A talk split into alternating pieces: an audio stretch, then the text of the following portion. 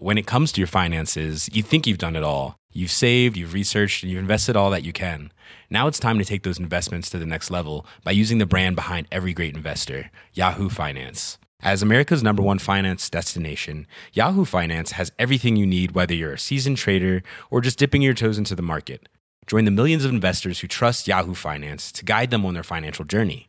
For comprehensive financial news and analysis, visit yahoofinance.com, the number one financial destination, yahoofinance.com.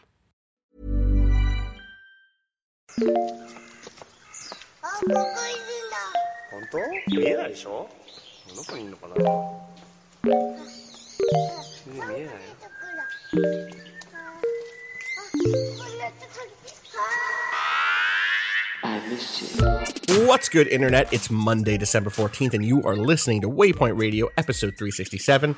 I'm your host, Austin Walker, joined today by Gita Jackson Hello, I'm Gita. and Ricardo Contreras. It's Monday.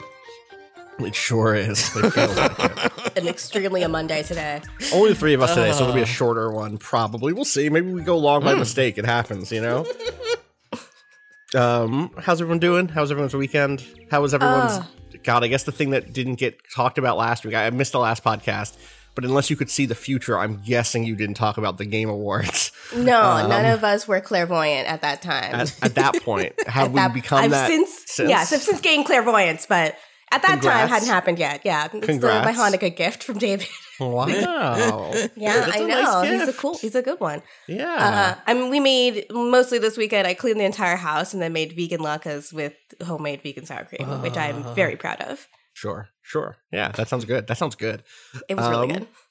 So I guess we should I guess we should talk at least briefly about the Game Awards. The Game Awards. You know, The Game Awards. The I think we Keighleys. could all. I think we The were all clair- clairvoyant in one way, in in that understanding that The Last of Us Two was going to sweep whatever it was in. despite the fact that like yeah, Yeah. uh-huh including best direction which Mhm. Gita before we started the podcast you were saying like the thing that I think a lot of people have said at this point but you know you you were echoing it was like don't give best direction to studios that have crunch and that that like have stories Yeah. of sexual you know misconduct being uh, d- kind of swept under the rug as quickly as possible those are not the things those are not the hallmarks of best direction Yeah, I, I think we can see from like uh, Ethan Gax really. I'm sorry for slaughtering your last name, buddy. For Ethan's really good coverage of the Ubisoft uh, sexual assault scandals and sexual harassment sca- scandals. Mm-hmm. That anytime you see this in a company, it con- like that behavior. People, people, people take their cues from the top about what is or is not permissible. Yeah And so ultimately, it is a failure of leadership when you see that happening at any company. And also when you see crunch conditions happening at any company. This weekend, I tweeted just because I started thinking about the retail and food service jobs I've had where we've experienced, you know, something that is basically crunch when we're all cramming to finish things at the last minute. Every mm-hmm. single time that's happened, that's been cut because of bad management, bad leadership, and it's led to everyone being miserable and stressed out, and also everyone uh, doing a worse job because Yeah, they're it's worse. tired. Yeah, yeah this is the i think it was you were the one this weekend who was saying like have you ever had a group assignment at school? Yes. and no one does it for weeks. And then you spend all weekend trying to like this is not a this is not a and, and i want to be clear i understand that to some degree what we're talking about is apples and oranges. Let me say that from from the position of someone who has worked on long-term projects that do have extensive crunch periods at the end you get worse shit. You get worse mm-hmm. shit. And when you take the time to instead you know either either you know budget uh, ap- appropriately to begin with or slam on the brakes or cut stuff so that you can fit stuff into what your your or say, time hey, budget we're not going to meet this deadline. We're not going gonna meet to. it." Yeah. yeah we're not going to and we're not going to rush to meet the next one we're going to have to re- re- revise what we're reaching for here all sorts of things like that like the the outcome tends to be better in my experience So that's Um, that's what leadership is. That's what being a boss is. People think that being a boss means that you get to make all the wild creative decisions. No, being a boss means that you have to have some element of managerial skill also. And that means knowing how to adequately schedule things and get things organized behind the scenes so crunch conditions do not happen. If you Yeah. are a boss that allows crunch to happen, that I I do not feel like I would be uh, I don't think there's any conditions in which I could call you a good boss. Right. You well, know? and, and the, the other thing here is that like, and that's exactly it, right? Because this is the, the an award like this is ex, is an explicit claim about being a good boss. That is Yeah. what best direction means. It was, hey, you Yeah. did a good job being a boss over this this game. Yeah. Um, and you know, I, I've said this before. Uh, I, I will say it again. We do not know how things are done across the industry in other studios.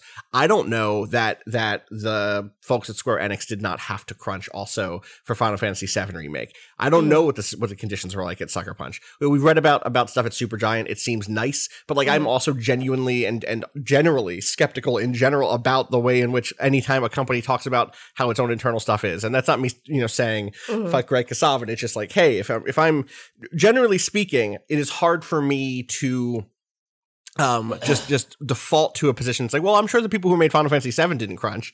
Um Yeah, i, I mean, bet in they fact- fucking did. I bet But- they did. That game took fucking forever to come out. right but in the cases where right. But in the cases where we know that crunch happened we should probably go out of our way not to make not to deliver that award as can still a, a group say- of critics that the game is good, right? We can still say that we enjoyed the experience, but to say that it is the best direction of the year, I think we need to have more like a, a, broader understanding of what that means rather than just like "I like the game. That, that adds the signaling to the rest. Like if we're going to think about the Game Awards as we do the Oscars, the Oscars every Mm-hmm. year is a narrative about what Hollywood thinks about itself that year, more so than it is awarding the best movie of the year. So on the Mm-hmm. year when The Artist won, for instance, you knew the minute that that ceremony started that it was going to be The Artist because they had old timey like popcorn girls walking down the aisles and shit. You know, like that's Like, the, that's where they are right yeah, that's the Yeah. story about making movies that they're going to tell this year. You know, that's the one they want to celebrate. Um, and Well, if we're going to treat the you know the Game Awards in the same way, then what we're essentially saying is industry wide, we don't care about sexual harassment scandals, and we don't care about crunch. And I think that's fucked up. Yeah. It's it's it's so frustrating because, you know, I I I want people to be and, and this is a difficult thing that, that comes up in, in conversations around crunch and and ar- around, you know, bad labor practices, uh, around the sexual harassment and and misconduct scandals at uh at Ubisoft where you have people on teams saying, no, please still support us because we are making things we love. We're glad that, you know, this person is not at the company anymore because he made my life fucking hell. I'm glad he's gone, but like I really worked hard on Assassin's Creed Valhalla and I want you to, to play it. Um, and, and it's tough because I, I get that stuff, but I think this is a pretty clear line drawing thing for me is like we can we can you know if we want to hem and haw about do you support products that come out of broken companies because how do we know what company is actually broken and you know da, da, da, da, da, da, and you know you want to make space for people who say again you know please support us even though our our bosses are shitty. Um uh where i think it's safe to draw the line is we should not award shitty bosses. I think that that's a pretty Yes. i think that that's a i'm gonna say it's pretty un, un, uncontroversial. Don't worry. Don't worry. It will be controversial. Someone will clip this and send it to people to get mad at me for saying that. Yeah. um neil's actually a great boss. Uh if you read these three interviews it says that he's a great boss. Like all right we These have different we just have him. different metrics. Oh yeah. boy. uh-huh so Uh, anyway uh what were your favorite advertisements from the game awards Oh, you mean I have the, one. the two-hour advertisement show? Yeah, Uh, uh-huh I am trying, I'm struggling to think about what happened at the Game Awards this year, which is wild because I feel like every year there's been something totally bonkers that has made this game, the show, like weirdly unforgettable. Like, it has felt Yeah. at least like the ga- award show rem- belonged to me in some way. You know, like I feel like, shit. I just a- want Gillette Man back. I feel like we haven't had a Gillette Man moment in forever. Or the moment Oh, where um though? like a senior Nintendo employee appeared in Link cosplay. yeah, yeah. Cado, you I said you want had that. one. Yeah, please, Cado. What was yours? I can had guess it, one but- because it fucking it stuck out. It looked great. Uh, season. oh, Um, okay. Not where I thought you were going. No, but yeah, season season did season did stick out and did look great. Like just like the aesthetic of it. Um, and it's just like very. I feel like Kid on a bike, Yeah, looking so, at like- animals, taking photos, very much that. a like illustration aesthetic. It's kind of Yeah, It's hard to ex- describe because it's not quite. um It's like cell shaded in places, but then like p- almost painterly in like certain backgrounds and stuff. It's a very like very cool Beautiful. uh look. And yeah, you're the um the main character is a black kid on a bike who's going around and documenting things with his camera and uh, a f- like a field audio recorder, and apparently those are like the two kind of main mechanics. And feel I'm like just like is So down. Point radio ruins and- fan right there. Yeah, it the main is. character is a black kid on a bike. That's point number one. Yeah. Like- old, old, old, like handheld video camera and analog, like tape deck with a microphone Uh-huh. attached to it. Yep. Yeah. Big glasses. Yeah. no, this is great. um, Yeah. super excited. down. That does Uh, actually refresh my memory a little bit. And Open Roads, the new game from Fullbright, looks really Yeah. interesting. Oh, yeah. yes. Shout outs to Fullbright. I'm excited to see what Fullbright brings us next. You know, because Keri Russell I was voicing gonna say one the- Keri the Russell. mom. Let's go. Oh, yeah. absolutely. I also really like the combination 3D animation and 2D animation that they're doing in Yeah, this. That that looked was really neat. interesting. That was really neat. Yeah, I did not expect that. Uh, Cado, I, I was so sure that you were going to say the time Mario got killed. The time Mario got- Sephiroth. Mario and Luigi are both dead fucking now. dead. They're both Sephiroth dead. killed. Different sna- Smash announcements. Uh-huh. Yeah. Wow. They're all they're all the both the Mario brothers are there. I, if I was Waluigi and Wario, I would Yeah. go from after the first one, I'd be celebrating. You know what I mean? You're like, yeah, Yeah. one down, let's go. And the second Yeah. one drops, and it wasn't from you; it was from Sephiroth. You got to be like, all right, we got to lay low. I don't know how far this, this is gonna go. They're out. They're out for all of us. All the God. Oreos. Um, Um. I think that it's surprising to me that of the Kingdom Hearts characters that exist, they put in Sephiroth instead of Sora at this point because now there's two Yeah, I, I Kingdom was Hearts pretty characters, sure we were gonna get a. Sora. yeah. uh-huh. I mean, I know that all Smash players are happy about another sword fighter, so maybe you guys can get a final uh, a Fire Emblem character, you know, Oh, after this. So funny. I mean, I'm really curious, Um, given how fucking huge his sword is, though. Like what that's gonna play out as. That's like half of all of the stages. Yeah, Yeah, right. absolutely. You know? Yeah, you you just skewer all your enemies. Is that Yeah. his down B? Like, yeah. Um, God. I'm not sure It's if actually just it's a, when he's holding it up, it's another platform you can jump on. Right. You Oh, can, great. You can stand on it. Yeah. um, I don't think they've announced a their like walkthrough just yet, so we don't have like specific uh, mechanical details on how he Yeah. plays. But soon enough, I'm they'll do a the thing that they always do, where Sakurai sits down and like goes like like frame by frame. Here's what here's what this does. Here's what this does. So Mhm. excited I'm not a technical player at all for Smash. I really do treat it as a party game, but I love those showcases so much. They're Me so fun. too. They're he really just fun. knows the game back uh, inside and out, and you learn like another. Incre- you learn all these incredible development details, and then just to Mhm. watch him play, I suddenly like aggressively understand why people treat this as a serious fighting game because he's just so fucking good at it. totally. Um, the, the you know we checked some Bioware stuff because there are two Bioware things here. There's Oh, right. Age Four. We- time to we- smash the egg.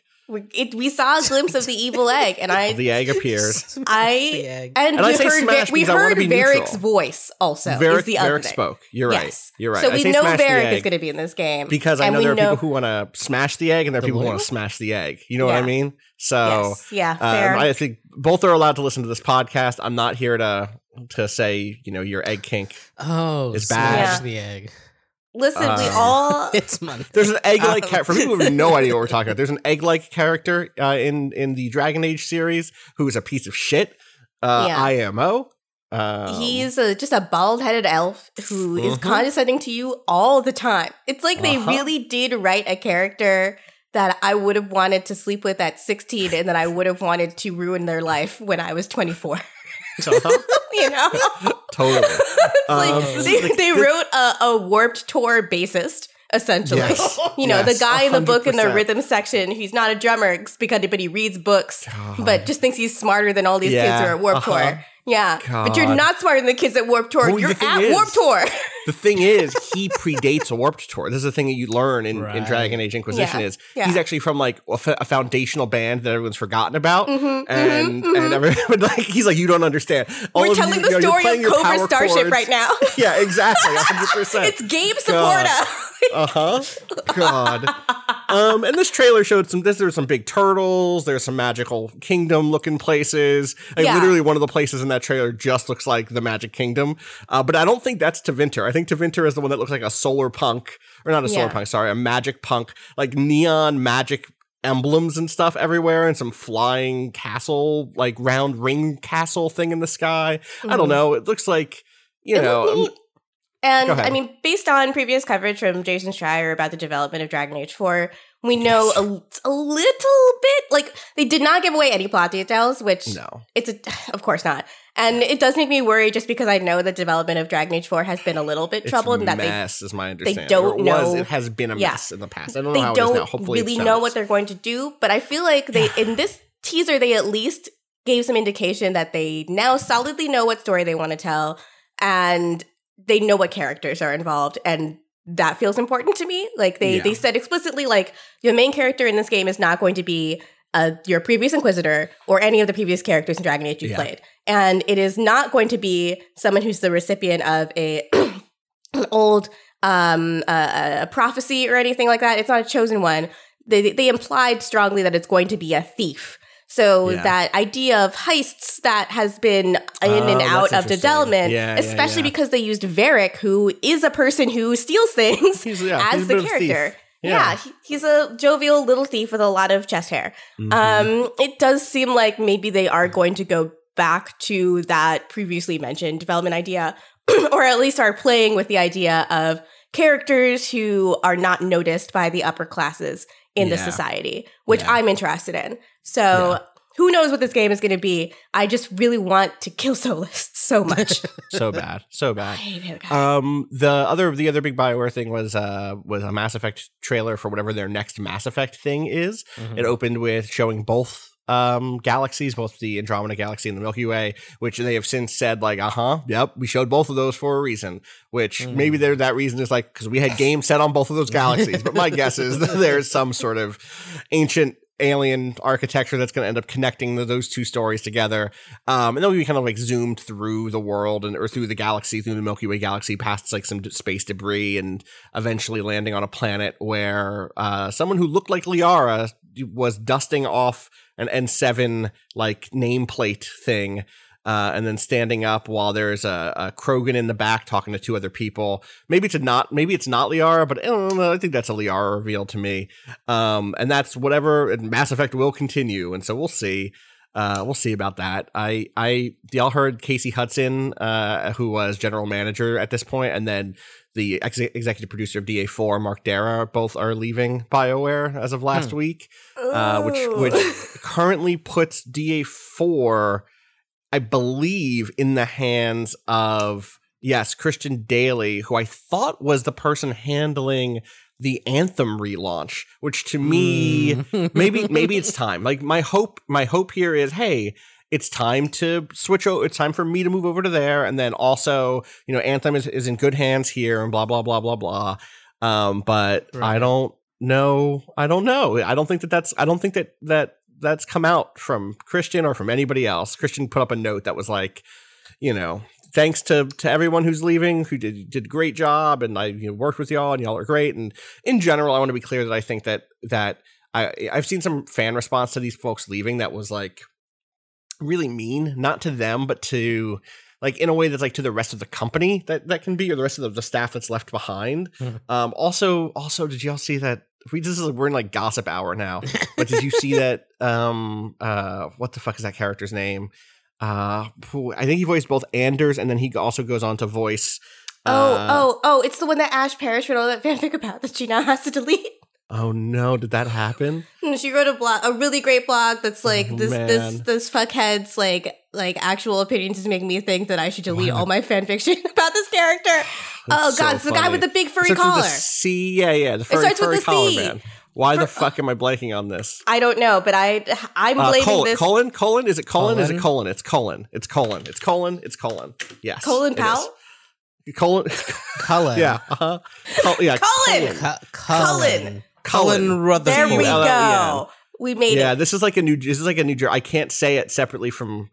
It does sound like I'm saying colon. It does. Like It colon did. Powell. I did immediately Cullen. think you were saying colon. Cullen. Edward Cullen. Edward Edward Cullen. Cullen is Cullen, in this yeah. game. Yes, Uh huh. this is a tri-state Anyway, accent that voice. issue. Yeah, You're right. We're um, we're both struggling. Um, For real. The the uh, that dude's voice actor fucking went off on a alt right, you know, far right cancel cancel culture is Mhm. real. Uh, ridiculous bullshit thing at Mark Darrah, the guy who's leaving BioWare, He in a way that did. like a long video that was terrible and that was using a bunch of BioWare music, which to me always felt like you're drawing a target on your back to get a takedown notice so Mhm. that you can play the victim in your Mhm. video in which that video was him in doing the voice of Cullen. Um talking about the voice actor in the third per himself in the third person and talking about how he was coming under attack from the SJWs. And it's just like, bruh, you missed the train. Like I mean, also, know, okay. to- Here's the thing: Cullen's like entire character arc is about him being a little bitch baby that learns how to have a backbone. Like he spends the first game being a, a little Oh, right. like little I forgot that coward, he's in the first game. and then in the second is. game he's a guard at Kirkwall who also is a coward who like falls in love with the mage. If you were the if you are a mage, a female Yeah. human mage, she will fall in love with you, but, but to be too much of a coward to break ranks from the Templars. And the third game is all about him growing a backbone. Finally, Also, I'm looking at images here, and in in DA1, in Origins and two, he's got that like old Justin Timberlake ramen hair vibe. oh god, yeah. Um, he that, he like, only got hot in the third game, and it's all Yeah. about that coat, honestly. The coat helps a lot. Yeah. it's true. It's and he's true. still the only like if you're gonna romance a guy in that game, why are you not romancing Iron Bull? He's Freddie Iron Prinze Bull's Jr. Extremely hot. Yeah, he's Freddie Prinze Jr. He's big. He's a large Yeah. man who just will tenderly treat you to the best sex of your life. Uh huh. You know? Absolutely. It's true. That's all. That's all there is to it. Yeah, I don't Some know why people- you'd want anything other than romance that. Blackwall, and like I just don't get it. I just don't get the Blackwall love. The story I get Dorian. I get it. Dorian, I get obviously. I want to Yeah. replay the game as a, a male character so I can re- romance Dorian. Fuck, I've Mhm. actually just now just by saying that out loud committed you my willed it into the world. Yes, Yeah. God damn it. I can't read. I was looking at the games to install my PS4 games to install my PS5, and I moused, I like scrolled over Dragon Age Mhm. Inquisition and like looked at my boyfriend and was like, I can't do that now. I can't do that at this stage in my life. David will just be sitting there like, baby, why are you crying over this cutscene? Also, you've been sitting here for like 25 hours straight. like,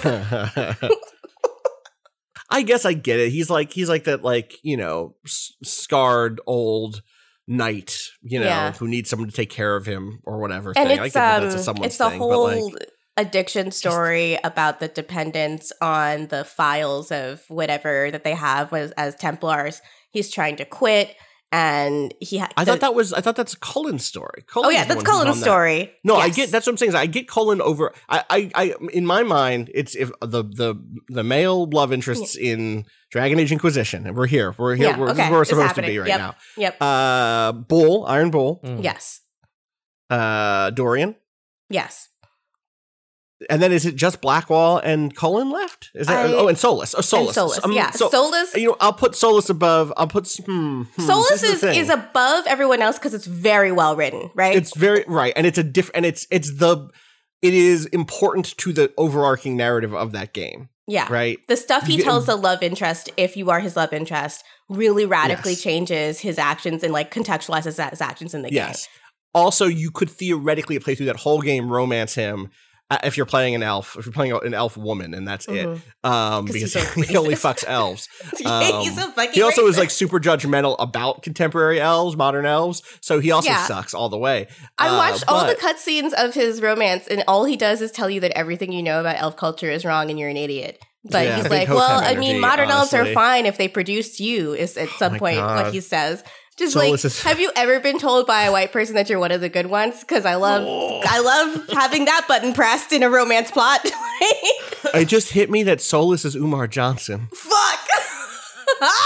Sorry, is Solas a fucking hotep? Solas Yeah, out here talking about Dr. Sebi? Yeah. Solas is also used to be king shit. Solas is on that like, uh huh, a hundred percent.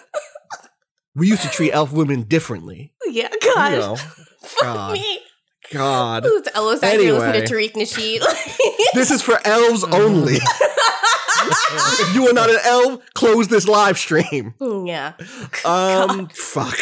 Uh, anyway, Solas. Then I think it's it's in my mind Bull, uh, Dorian, And then it- this is the thing is like I don't get Blackwall. Like I want to put I want to put Blackwall. I want to put Blackwall at the bottom of this list. I like the plot line. It's just that I don't find it romantic or attractive. Just I, That's I like this idea that you there, have sex with know. him and then he just disappears. You know, Right. That that moment is sick. That moment Yeah. in the plot is like, wait, where? Okay, what's going on? yeah, and I, I like his backstory too, like a lot. It's just that like I don't want to fuck that guy. I want to like be his best friend and be like, hey buddy, it's gonna be okay. It's gonna be all right. Mm. I hope. Yeah. Yeah. totally. And also, my understanding is he and Josephine they don't get together, but they have like a like a you know chivalric courtly romance thing going on. He's you so like cute and embarrassed whenever he's around her. It's very very That's sweet. cute. I don't want to take that from them. That's yeah, nice. come on. Let me. It's like all those side characters in Stardew Valley, the ones that obviously are going to get together. Where you're just like, I can't date these other guys now. I just yeah, come on. push them. Just kiss. Yeah, just kiss already. Hello, we're we talking about? The Game Awards. We're talking about the Game Awards, I guess. Uh, if you if you have if you know why people like Blackwall, write in gamingadvice.com uh, and tell us why. Uh, also, I can disclose uh, I did that. Remember, I did that Mass Effect stream a few months ago. So disclosure, disclosure, disclosure. Cover my own ass. You know, don't take everything I say with a grain of salt, etc. Gucci gang, Gucci Um, gang, Gucci gang. Yeah, Gucci gang, Gucci gang, Gucci gang. That just means cover your ass, right? Yeah, That's what right. that means. Uh, COA, there's new perfect COA. dark was debuted and Oh, like yeah. it's just it it seems sick but like i don't know that there's anything to talk about in that A so lot like it doesn't of seem like, sick what it seems like is a two minute long video that zoomed into a city with a big pyramid and like that's all i can tell you about it there's a new one coming ecological disaster i guess Hmm. right that's the the premise was like man tried to play god and corporations tried to give us solutions but you know the laws of nature aren't meant to be broken maybe we're all supposed to be wiped out by ecological disaster i guess i don't know I'm also reading Right. the Area X trilogy. Okay, I get it. god could you imagine actually if perfect dark went that direction and you Oh my god, like- with a consultant Jeff Vandermeer on there. yeah exactly Indeed, like going into the zone as as uh uh as joanna dark I I yeah, that would fucking rock. I just finished uh, Authority last night, like literally Oh, last night. i've not got gotten to it yet Oh, it? it's a great story about how uh, corporate bureaucracy in the government is not going to save us from climate change. Oh huh yeah, and that it's uh, the the forces are beyond our control and are going to sweep up and destroy us while we're trying to figure everybody out. Um, and you know what? That actually would be a great setting for a spy story, which essentially is uh, acceptance Yeah. is. the story of a government agent trying to understand the ununderstandable. Uh, that would be great. But I, Yeah. I mean, I know Stephen Totilo is really excited about revisiting this world, and I know lots of people like really are still so hype on that first Perfect Dark game. But I do also wonder, like, you know, what is it though? you know, what's going to go? What's going to happen? There's a lot of curious. teasers at this. Uh, oh gosh, there's another thing that happened that made me excited was the the disco. Um, what I only disco remember elysium Disco Elysium, the final their- cut the final cut where they're getting full voice acting, yeah which seems yeah. incredible. Uh, Um, I didn't yeah. want to listen to Dasha from Red Scare more, but I will have to. You'll have to, unfortunately. yeah, she fucking sucks so bad. she does a really good job in this game, and it sucks. Every when I got to the credits, I was like, "Is that that was? Oh my god!" I had no idea it was her when I was playing. She People just don't- I- we weird into Mad Libs things on Twitter where I feel like she's picking phrases out of a hat and then attributing them to white girls, you know? Uh huh. Yeah. Let's- Um, yeah. she does do a great job, Discourse. But, but- I, given given how good some of the voice acting in that game is, I'm excited to hear more. I I heard that maybe those voice actors didn't get paid a lot in the initial uh, release. Well, I hope they paid them a Uh, lot more. I fucking hope so. We'll That's- see, especially for a game that has the politics that it has. Like, yeah. um, so yeah, if you haven't played it and you're, you've been curious, wait for this to come out because There's also a lot of the voice acting, especially for Harry's internal monologues, is so good Hmm. that that you need. When I say monologues, I don't mean Harry's own voice. I mean the voices inside the various skill voices Yeah. uh, in Harry's head are all so fucking dope. Yeah, Uh, in I only case you didn't know, them, the conceit of this game is that he- you play as a detective who has all these skills, but all these skills are like fully representative personalities within him, Yeah. and they will fight and they'll they'll basically make their case to you about why you should Yes. pl- play the game a certain way. It's a very it's a is so wildly creative good. game that's very very fun to play. That I was hoping that the long rumored Switch Switch release would be out for this because I do Oh. also really want to play this game while like David is watching baseball or something because it's very much Yeah. a it's also like very much a reading game and I have bad eyes. Yeah, So, yeah, totally. That's uh, fair. Yeah, they. I think the It's this is also- uh they're adding new quest lines too, which is really exciting, and it'll be a free update for everyone who already owns the game, which is great. Mhm. So if you do want to buy it now and check it out, that's fine because you'll get all the voice acting later. I love it when a game justifies my procrastination to finish it. exactly. Yes, totally. like I enjoyed my It time is- with Disco Elysium. I got distracted and never went back to it. But now it's good because I could just I was simply do these waiting quests. Yeah, Yeah. For the complete version, obviously. obviously. Clearly. um, that's exciting. And yeah, they they did say um, it's coming to Xbox X and S and then Nintendo Switch sometime in the summer 2021. So that'll be that'll be it's on its way, which is good. Um, any other big things? Uh, my the funniest one for me was not the okay. The, I guess the funniest one was the funniest one was the Ark survival sequel with starring Vin Diesel. Just straight up, oh. just looked at the screen, and David was like, "Is that Vin Diesel?" And I Yeah, was that like, was Vin Diesel. "Couldn't be." It was. And also there's a, a cartoon. The thing that ended up being funniest for me was the the one that looked like looked like Dead Space and actually has some Dead Space people on it. Did y'all hear what that game is set? Where what universe that game is set in? what universe is that game set in? The Callisto Protocol. You know what I'm talking about, right? It's like there's a guy in a prison cell, and then there's like a hologram, and then there's like a, a monster in the cell with him, and it looks like it's like the alien one face, and it's drooling, and there's another guy. yeah. That's the PUBG universe. Oh, sick. The guy who works The- in my bodega, the- the- the the 16 year old that works in my me? bodega is going to be psyched for that. Uh huh. What the what's fuck? up, Cado? You don't remember the part in PUBG where the alien goes like rah, and then there's a guy who's scared. Yeah. Remember that It part? takes place three centuries in the future, but it's the same Oh, universe. Oh, this is I'm this oh is dead my ass. This is fucking god! Listen, I want to see the Wow. PUBG timeline. I want to Uh-huh. see that PUBG timeline. Show it to me. Yeah. I hope make it as fucked up as the Zelda timeline. A helicopter God. just went over my house and Three- it was so close that my floor was shaking. Just so you is. know. Oh my god. Normal Okay. city. Normal city. yeah. Three Um, centuries. that's so funny. they've they've really I given themselves bet. a lot of road ahead for PUBG updates. You know. yeah, this, you know, you're gonna be the most popular game forever. Excuse me. What's that? We're not any. Oh, he. Okay. Mm. Um, Mm. a couple other things. Road 96 seems to be a game about. Uh, I, I, I, it looked like people were saying, "Oh, it's a road trip game," but to me, it seemed very much like a "we have to get the fuck out of this country" game. Yeah. Um, yeah. I am And so interested in games that deal game. with border politics. Um, and especially Yes. a game that deals with border politics in a fictional setting. I feel like when you deal with it in a literal setting, you do get bogged up into the very actual complicated laws regarding this stuff. In a fictional setting, we can just talk about the thing that we know is morally true, which is that there should not be any borders. Uh, yeah. Well, the, the other thing here too is like I, there is a degree to which it's like when you're doing it with a real setting, there's a lot of there's a lot of stuff that you can get extremely wrong, Mhm. and uh, at that point, you're talking not about hypotheticals or metaphor or moral, but about about people's lives in a way Mhm. that are, that is like. You know that stuff is a little touchier, let's say. Yeah, yeah. Um, um, but it- this game also reminded me very much of like this had big, this had big. Um, uh, uh, what the fuck is the name of the studio that made that made? Um, Ooh, Wow, why am I blanking on both of these things it's Monday. that made?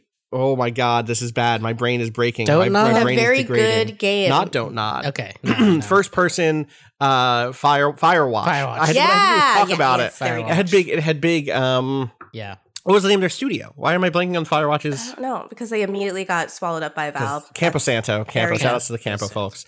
I had big Campo Santo uh, vibes, or also big Virginia vibes. Oh Um, yeah.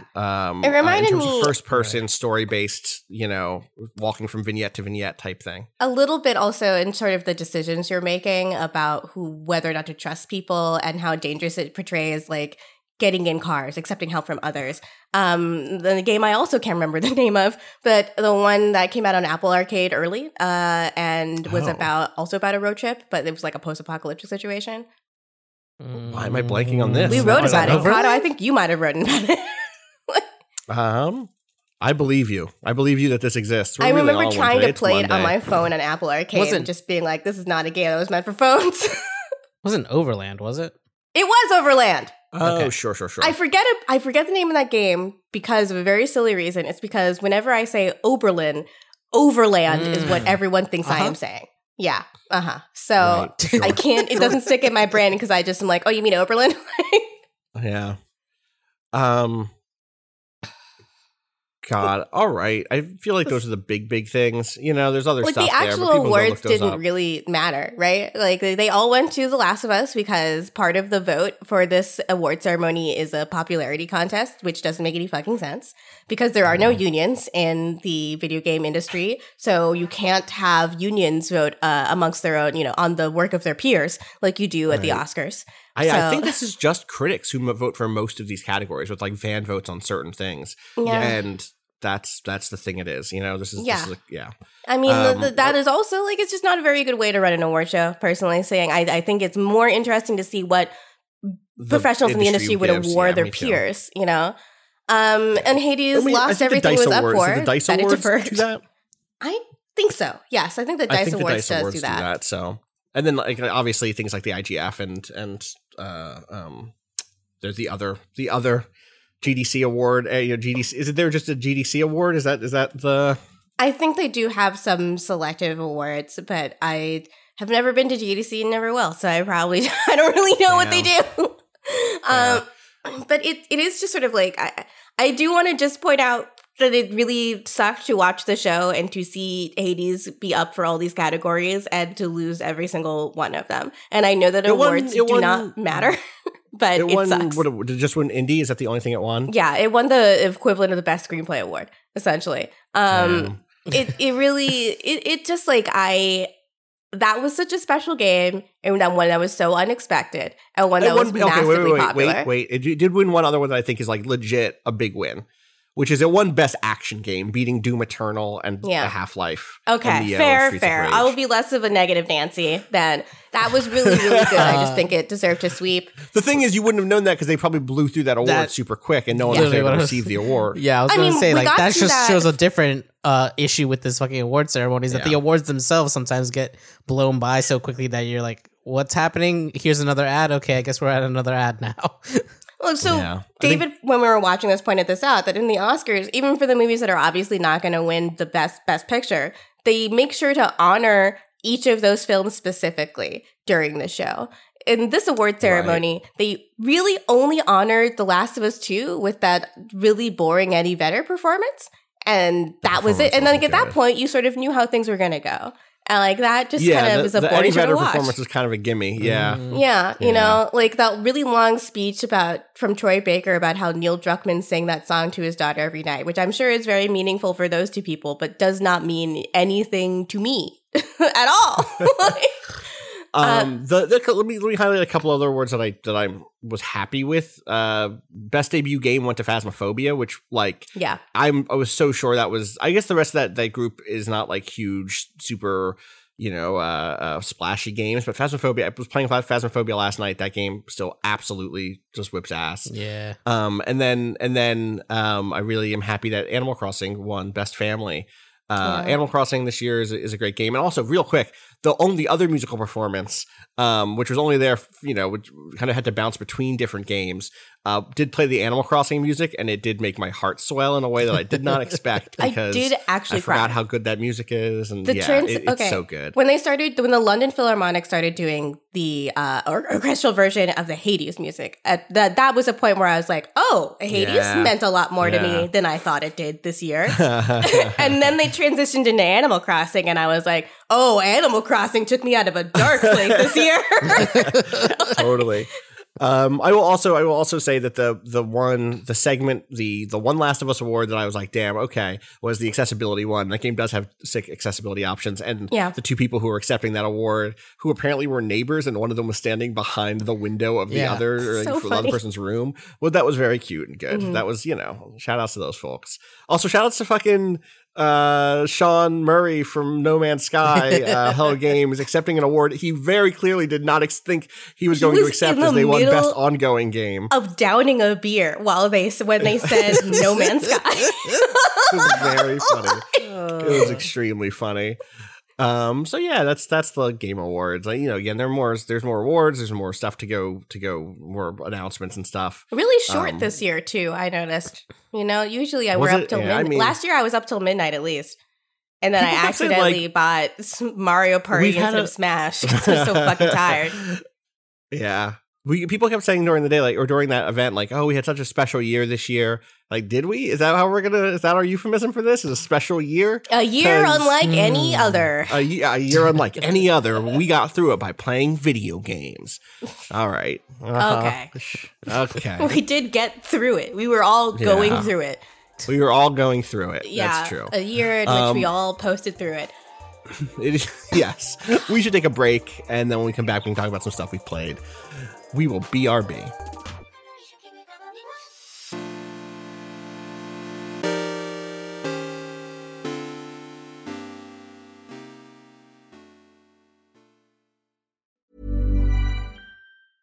When it comes to your finances, you think you've done it all. You've saved, you've researched, and you've invested all that you can. Now it's time to take those investments to the next level by using the brand behind every great investor, Yahoo Finance. As America's number one finance destination, Yahoo Finance has everything you need, whether you're a seasoned trader or just dipping your toes into the market. Join the millions of investors who trust Yahoo Finance to guide them on their financial journey. For comprehensive financial news and analysis, visit yahoofinance.com, the number one financial destination, yahoofinance.com.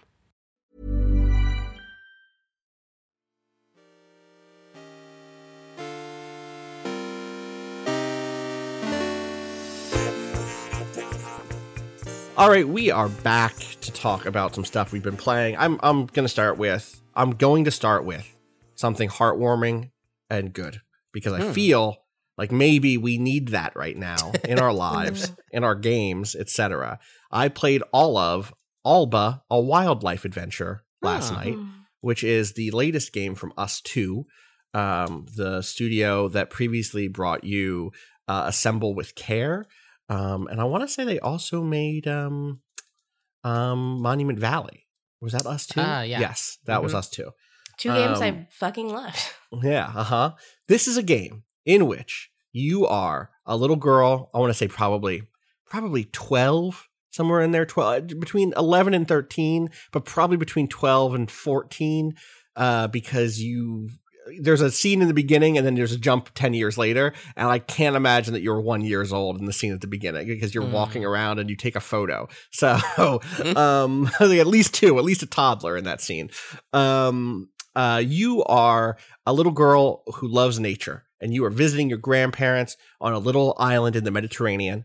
Uh, I bel uh, my read on it is that is Spain. It's Spanish. I don't. I can't. It's it's not a specific island. The the biomes that are there, the areas that are there, are kind of more far ranging than than you might think. Mm. Um, but maybe I'm wrong. Maybe all these maybe all these animals could appear at the same place. Maybe I'm wrong. Um, and you were there uh, to just hang out with your grandparents and check out some wildlife. And then you get a note that the mayor uh, has a big announcement to make. And so you and a bunch of the other people in this kind of small community go to the nature reserve, which is kind of busted up. Um, you know, there's there used to be walkways and picnic uh, benches and stuff like that, and all that stuff has been has been kind of you know dilapidated over the years. But don't worry, because the mayor has a has an announcement to make, and, and there's a, a person there in a suit, and what the guy in the suit says is, "We're going to build the biggest hotel in the world here on your island, right here on top of this already failing nature reserve. Don't worry about it. The nature reserve is already failing anyway. You don't. It's fine. We can. It's time to move on." Um, and you, as a you know t- a twelve year old with a chip on your shoulder, decide no, absolutely not. I love the animals. I am going to save this place. Um, and so what what you end up doing is for you know the next few hours. Let me see how much time I put into it. I put three point seven hours into this game to beat it. Um, uh, and it is on Steam at fourteen bucks right now. Um, uh, you, you walk around, you uh, help people pick. You pick up trash. You identify various animals. There's like sixty animals uh, on the island um, that you can identify. Most of them are birds, but there's also some like you know uh, squirrels and a couple of different la- other land animals. Um uh and you know you're trying to identify them all you're trying to find them across the all the different habitats that you can wander between. Um you know there's like uh, a, a kind of little beachside city area. There are some like uh, homes up in the terraces. There's an old like ruined castle. There are some swamps and some rice fields. Um there's like uh, you know a bunch of different beaches and stuff um, you know, it's like a, it's like a little open world game, and you're running around, and through over the course of play, you end up getting you know certain abilities like being able to repair bridges or or bird feeders, uh, being able to help uh, heal animals who are sick.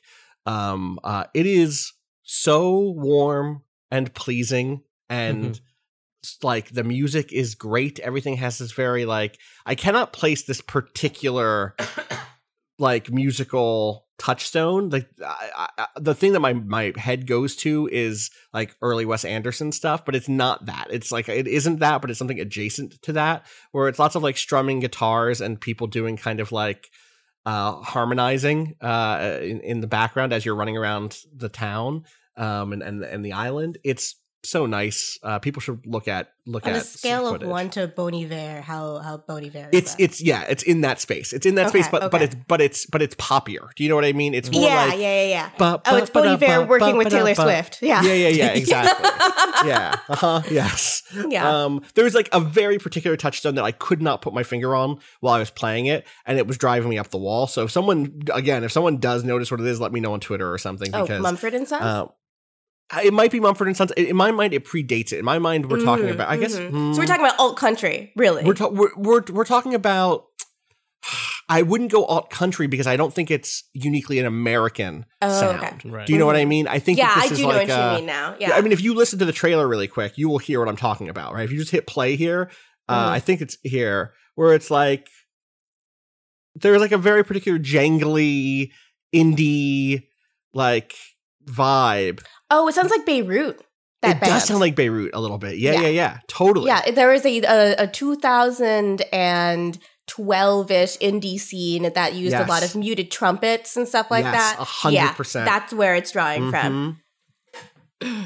Remember Um, 2012 because that's the year I graduated from college. Well, there you go. Yeah, Yeah. that'll that'll do it, huh? Um, and so Uh. yeah, that is very much that is very much the vibe. A hundred percent. It looks so Um, pleasant and It's relaxing. so pleasant. And there's drama. There are twists and turns. There's We love uh, that. a rare animal that you can't find. There's you know it it it it you know at the end of the thing. You know, you might be surprised this game that is clearly for kids to some degree wraps up very cleanly. Um, but it's but it's it's nice and and uh I had a great time playing it. I think I did. I think I did everything there is to do in this game. um, Huh. So that's that. That you know, almost four hours mark was was very much me being like, I'm going to get all of the achievements. I'm going to see every animal. I'm going to, and and it's really fun because you end up you have a book that like gives you uh, what the animals look like, and then you can hit a button to hear what they sound like. Um, and and I absolutely had to use their calls to to locate them more than once. Um, and that's a fun thing. So That is fun. I love called- stuff like that. That Yeah, it's called- you. Yeah. Alba, a wildlife adventure. Go ahead. Sorry, I did not mean to step on, on your. Oh, don't your worry about it. I, I just, I just really love stuff, uh, game mechanics like that, where you're Yeah. forced to, uh, to learn something. You know, Yeah. to to Totally. really engage with the environment of the game to the degree that you engage with it in the same way you engage with life. You know, to the idea that you could you could take that skill of learning a bird call outside of that game, right? Yeah, it's also extremely funny. Like it's the, the game. I, I should note, like has some really like cleverly written characters who have, uh, you know, I don't want to say like larger than life, um, um, you know, attitudes or, or or whatever, but it's definitely like, all right, here's the dude who's always streaming. Here is the dude like live live streaming himself on his phone while he's at the beach. There's one kid who is angry all the time, and he talks in all caps and has like a very angry face. And so at one point, I fixed something for him, and he was still all capsing. And so he just says, This is so much better now. But he still has on the angry face. I'm trying to upload this, but my upload speed is very bad, despite this only being 1.35 megabytes. So Mm. that's, that's not what I want. Let me, let me just, what if I just take a different screenshot? And see if this one will go faster. No, it won't. It won't. No. Anyway, it's fine. Shout outs to Juanito, who is angry all the time. Uh, it is what it is, Juanito. Um, so yeah, that that that's the the cute small thing I've been enjoying. Um, have y'all been nice. been playing anything?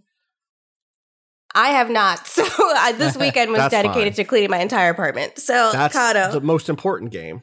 oh man, my bathroom is so. I mopped the freaking floors, dude. It smells so good in Hell there right yeah. now. Yeah.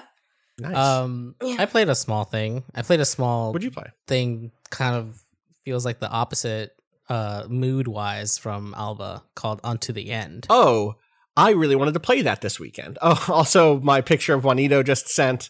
I hope you enjoy this child who looks angry. I love this child. Very Um, good. Yeah, I said unto the end. Uh, unto the end. Three words. Mhm. Uh, I saw a trailer for that, and I really wanted to play it. Um, there was a there's a trailer like that came out like three weeks ago where I you know sometimes you watch a trailer and you go like, damn, why can't I do blank in this game? And then the trailer, in this case, the trailer anticipated me saying that. I was like, well, actually, you super can.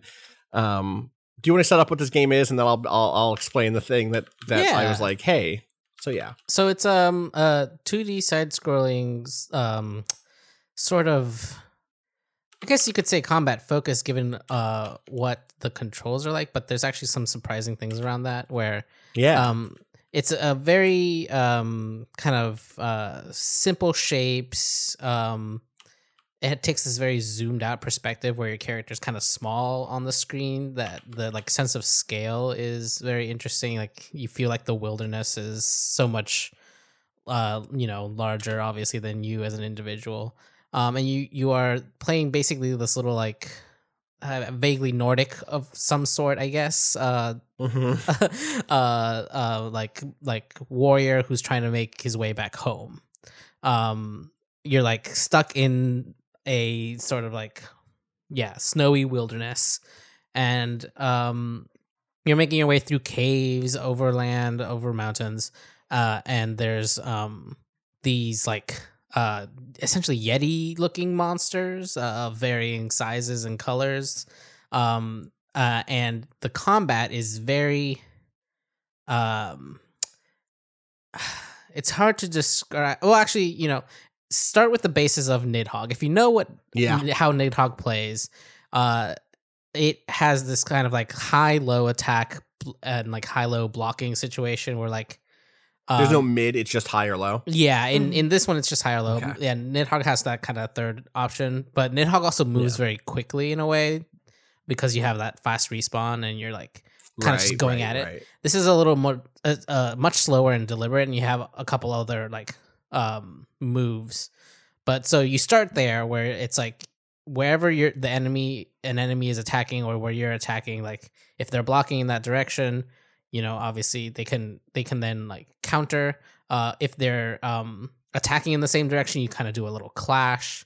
And everything in the game is kind of um like on base like it's there's one menu and everything else is kind of diegetic in a way that um su- was surprising kind of for what I like had seen of the the trailers. I was expecting a kind of more standard like I'm going to be fighting everything I come up against. Um and it turns out there's actually a few times when uh there are other interactions you can do despite the fact that there are very few um like other verbs. Yeah. Uh, so that was the thing that the trailer that I was watching, like exactly the thing you just said. Uh-huh. the, the trailer that I was watching was like three minutes long, was like a, a developer narration thing. And the first like minute is like all the fighting stuff. And I was like, right. this shit is cool. Like I like this fighting stuff. Like it's it's well animated. Like I like the the variation on the Nidhogg style here. And there's a point where like the dude ducks a spear and it hits someone behind him, which is always cool. Uh-huh. Pulls out a knife and throws the knife and like, all right, this stuff is cool. But then I was like, you know, the classic, right? Like, why can't I talk to these guys? Like these guys clearly have clothes on and like have are are part of some sort of community. Is there some isn't there some way that like why why is this why do I gotta play another game in which I am a vaguely Nordic dude killing a bunch of brown like orcs, basically? Um and then the trailer a minute in was like and hey, a lot of these fights don't have to be fights at all. And they show the character picking up some sticks and just like putting them down as if to indicate, like, hey, I am also a thinking being who can talk through some stuff. Um, and then and then the trailer kind of went on to show some of what I I'm guessing are a handful of I don't know if it's fair to say that there's I guess it's systems, but it's not like it's not like there's a dialogue system or something, right? No, no, the, there's no there's no It's just your inventory. Yeah, it's it's it's very much just kind of like a, a, a trading, a bartering system where by having this sort of interaction where you like offer something up to them, they will often give something in res- in in in response and also then not attack you, right? Um, Right. There are certain ways that you can kind of fuck that up, though. For example, one time I didn't notice, and I thought I had to continue in like I was moving left to right in one area, and I was like, oh, I met some people, I traded with them, and I was like, okay, I'm gonna continue right. What I didn't realize was that just off screen to the right was their home, which is why they were standing there. And Oh. uh, as soon as I got like past the the door, I was like, oh, maybe I can still walk through. They seem chill. They were like, what are you doing?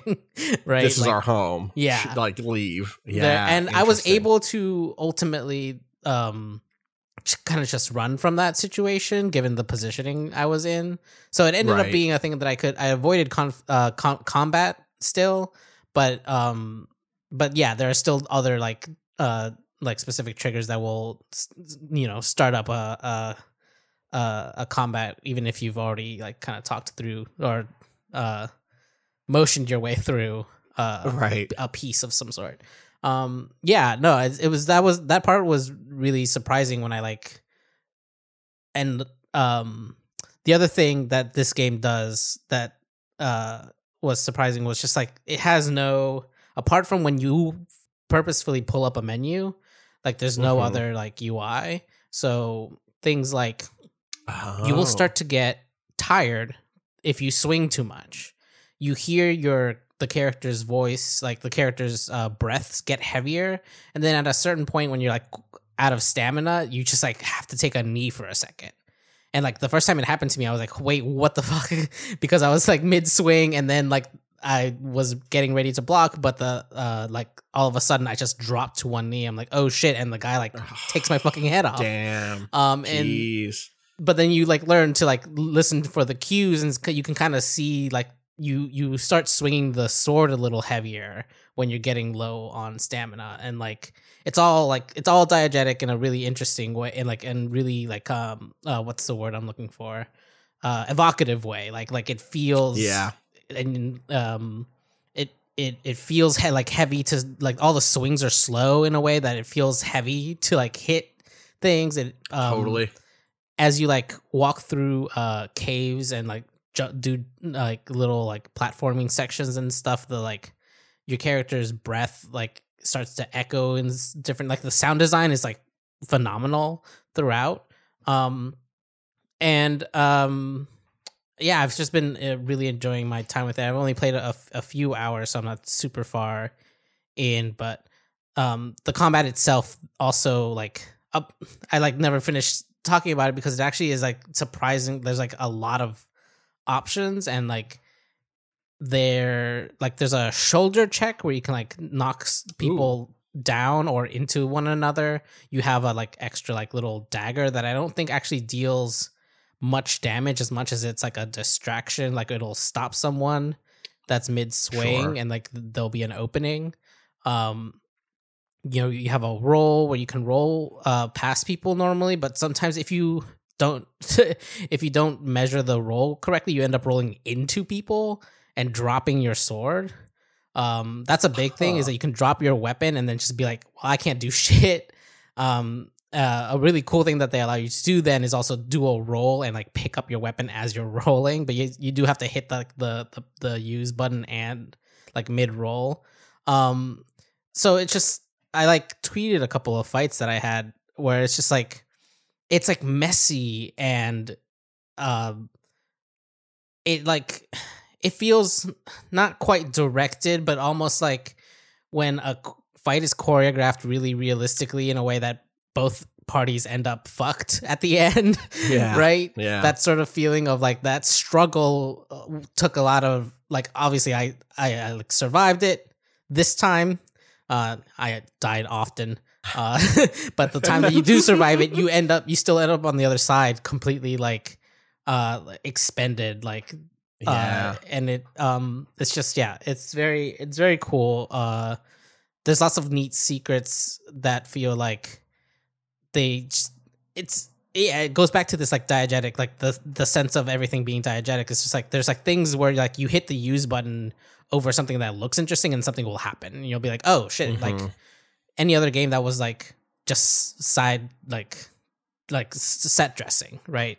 Um, Totally. but like this all, yeah, it's uh it's very fun. I I definitely suggest checking it. It's on uh Game Pass too, which is Yeah, for for I was I was just I just noticed that because I went there. I was like, where did I see that I could get that? Yeah. because I it's like I don't think I got a code. Where did I see that? And the answer was that I got I saw it on on Game Pass because I also saw the a thing that I want to shout out really quick. Also, Yes, so that's why- the end.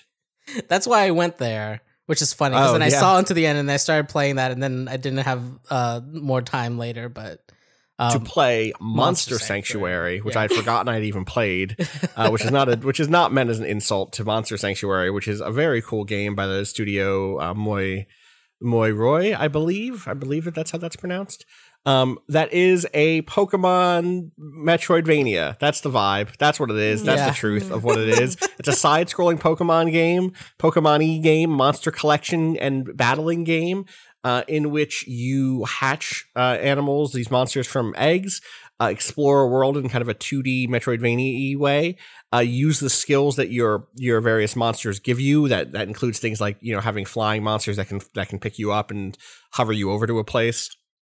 Or having something that can cut through vines, you know, it's almost like your um um uh what were they? What are what are those called? Are those T- HMs? HMs, HMs. Otherwise, yeah, the like hidden machines. moves Yes, yes, that get you around Um, the world in Pokemon.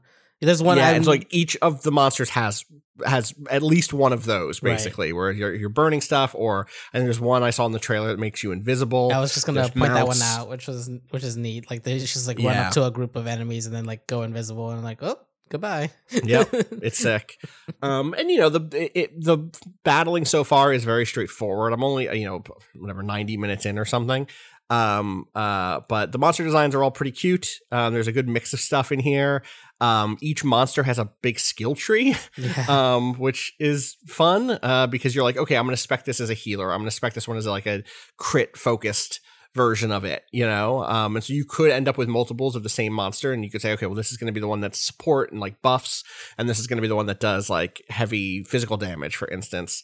Um, and so like, yeah, the, the crew that I'm rolling with right now, uh, includes someone who for the first two rounds. So basically, basically everyone on each side, you, you have, you have three of these monsters out at once and each of them gets an action. So it's almost more like a JRPG, right? Each Mhm. round. Right. Um, and so I have one, for instance, that sets up a thing that does just like, hey, all physical attacks will do extra damage on, on our side. Hey, every hit will do, anytime that you do a hit, you'll also do a second like bonus sidekick hit. um uh that does like an extra 20 damage or something right um uh and and those like having a character who's like all right, this is just my buffer uh, and then over here is my character who is like, I'm just searching for crits because when I crit, I get all sorts of interesting other effects. And so I'm going to go through all the, the skill trees and get anything that gives me crit up. And I'm going to equip qu- crit up equipment. Like it's just a JRPG, you know? Right, Um, But it's it's really fun and the, the monster designs are really cool. Again, it's called Monster Sanctuary. Um, you know, the story is is very light, you know? Yeah. um, there is a world and there are people who take care of the monsters who are like you know they all have a familiar who that's been passed down you know from generation to generation and now it's your turn to become the monster sanctuariist i forget what they're called they're called something they're called rangers but they have like you know that sort of name you know Right. um you should play this game Cado. Uh, Cado, yeah, you should gonna play, this game. This is like- I saw this trailer. I was like, "This is a Cado game. Yeah. This 100 percent is a Cado Yeah. game." I'm definitely gonna Um, get it's really into it cute. over the over the holidays for sure. Yeah, definitely, definitely.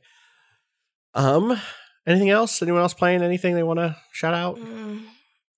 I am playing, looking at the Twitter tag Cyberbug 2077. Oh, yeah. Well, sure. yes. Uh, you mentioned during our break, Gita, they put out an announcement today. Yes. an- they put out an apology.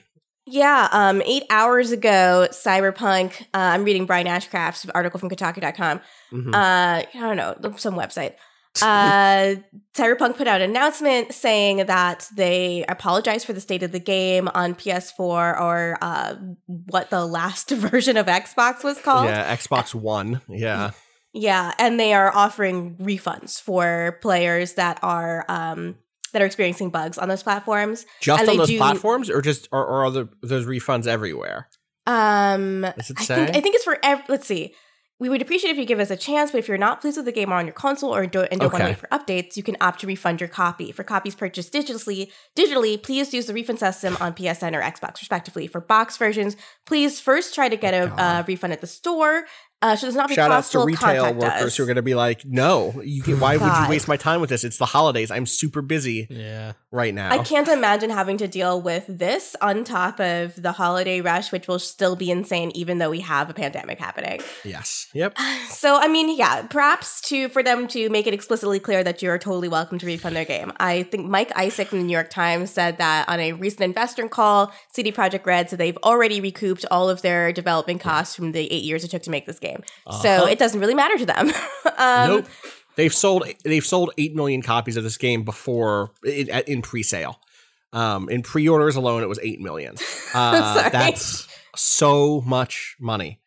Yeah. Um, also, also, also, anyone who bought this game and on on last gen consoles on on a, PS4, I say last gen, it's still this generation. That is those are the those are the machines people own Right. are PS4s and Xbox Ones. Maybe Yeah. they own an Xbox One S or X. Maybe they own a PS4 Pro. you maybe a PS4 literally Slim. cannot get a PlayStation 5 right now. You Right, cannot ex- get you one. You cannot. Right. The most people who play video games in in on console are doing it on those on those consoles. They did not show base PS4 or Xbox One footage.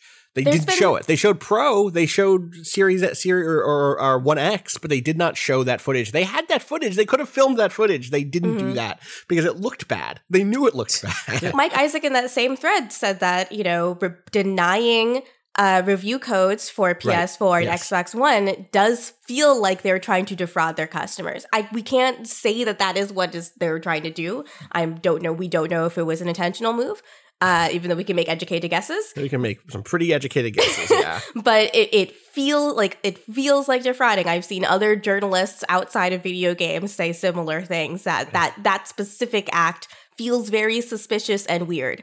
Um, it, it has It's to be said, like this isn't just a case of a game has some bugs or it has one notorious game breaking bug, which is already something that many people find unacceptable in a shipped game.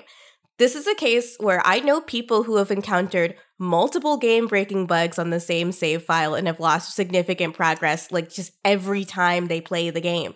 Just having to restart while they're playing the game during their play sessions. Yeah. This is the the only game I can think of that was this broken on launch was Fallout New Vegas, and that like led to that company completely changing the way they develop games because they decided it was no longer acceptable to ship broken games. Like yeah I, I, it's it's i'm i have a high i have a, a high tolerance for jank as people who will Same. uh will who anyone who remembers me defending fallout 4 at its launch um uh, may remember um and and yet at the same time the thing that i don't have a high tolerance for is is trying to cover up what that is or prevent people from knowing what the what the situation is at the point at which they can make a decision about spending their money or not um, a lot of people have been looking forward to this thing who are not in our discourse circles, who do not know the problems with this game's representation on on you know of, of trans folks. Uh, it's it's like you know. So I put some time into this game. Let me just say really quick. I put some time into this game. Yeah. Uh, this game has some fucking problems that are not surprising if you've read the articles, uh, like the ones we talked about uh, when when on launch day, looking at some of the stuff Polygons run around issues of transphobia, but also in, in terms of racist caricature. Like the Japanese characters in this game are just top to bottom some of the most like stark caricatures of of traditional like East Asian stereotypes I've seen in so long. It's it's really just like deeply I'd say disappointing, but like we knew this was coming, right? Mhm. um um and and so like there is it is it already has those problems but a lot of people didn't know that a lot of people saw advertisements on their nba game and were like oh Mhm. sick that looks sick looking at a thing that they couldn't buy Dude, that they, or they could buy it my- but they couldn't play it on anything. And my so on- boyfriend's dad on his our weekly Shabbos call mentioned cyberpunk to us Yes, because he had right. seen advertisements for it. Like, right. Yeah. totally totally. And and i'm i am despite my high tolerance i don't have a high tolerance for when other people are basically being you know buying buying something that doesn't exist the way they they they've been led to believe it does. Yeah, it's like deeply deceptive. It's deeply manipulative. Um you know I, we can jump Like, I've all been up and down about think- like covering our ass around whether or not it was intentional. But what was Mhm. intentional was not showing those versions of the games, not, and and showing clips that did not represent the state of play. Like Yeah. I I have had very few bugs. I have not lost any any progress. I put a bunch of hours into this game at this point. Um, But and you didn't have that uh, early one with Jackie disappearing. Did not have that. What what's that? I see. I Uh, believe you. I- that I- sounds here's terrible. the thing. I thought this was. I've seen this three different times. I watched two different streams where this happened, and then it happened in my own playthrough. I'm playing on Stadia. I got a code for Stadia, where Nice. in the first, um, in the first, the very first like mission that you do, where you go see the Ripper Doc, and Jackie's waiting Yeah. for you, uh, like upstairs. oh. Victor Vector, the secret best character in this game. Yeah. yes. Victor Uh, Vector is such a fucking good name. Yeah. Victor Vector. His name is Victor Vector. Yeah. He's an old prize fighter. I mean, this is the fucking thing with this game. Is like, I think this game is repugnant. You know, whenever it is deal, not whenever, because also, also, I've had trans folks write me to say, Austin, you need to play this game because actually, there's this character who's trans and she's great and I love her and da da da da. da.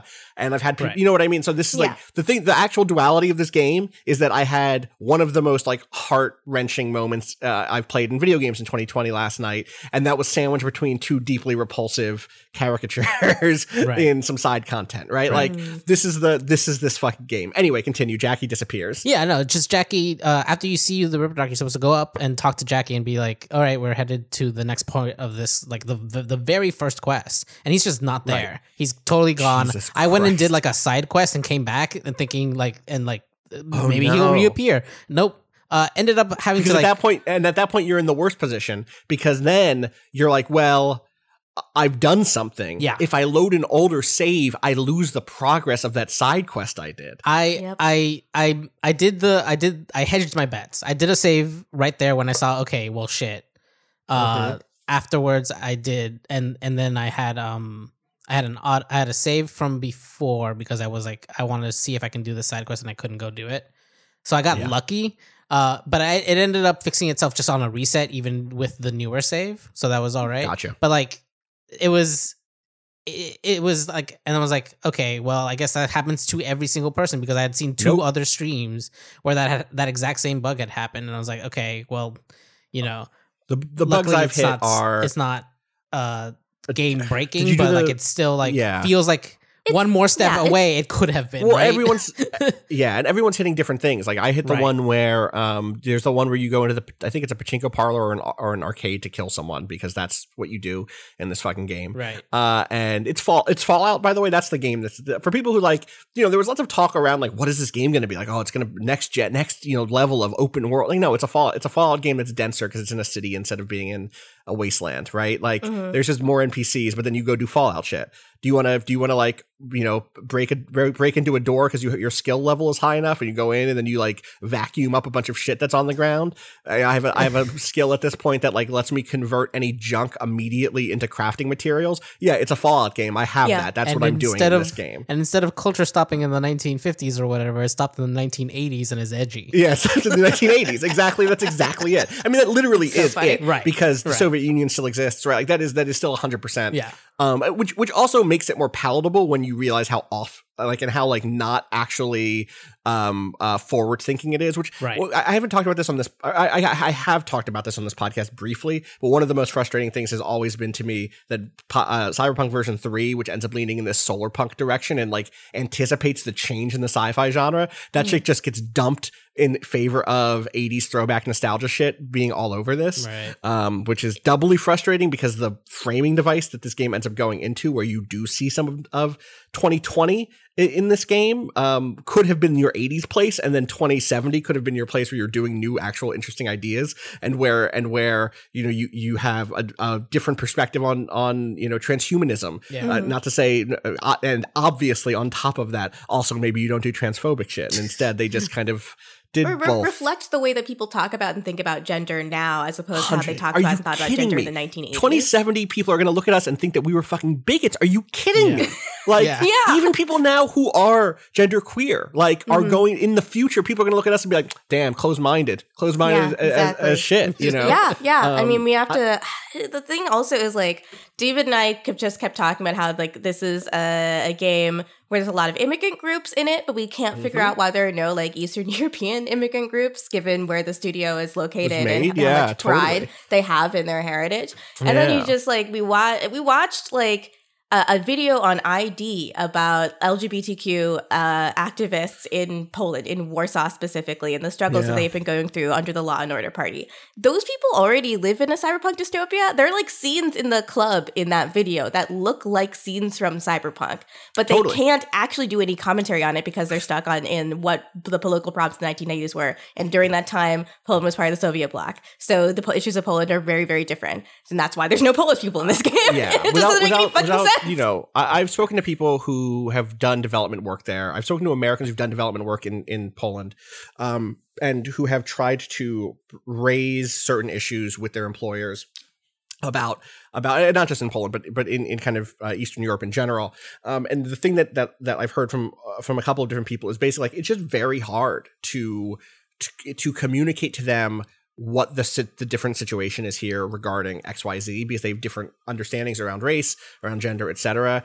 And that is I I get that 100% and and I'm thankful for the people who are there who are either from those places or from somewhere else who are trying to push the conversation forward, who are trying to change the discourse. But like at the end of the day if the product ends up being something that is like so deeply off-putting to people, then it's it's hard for it's hard for me to say that like oh we should go to bat because people are trying. Do you know what I you know what I Yeah. mean? Like I'm never going to this is a game that like to, to put cards on the table i think a little bit. This is a game that as someone who's been a fan of not just the genre cyberpunk but specifically this ip as written by the the team that predates cdpr who like knows who johnny silverhand is who who's the person who like sees a thing that says you know morgan blackhand and i'm like oh shit that's that's mike pondsmith's oc like that's who that character is.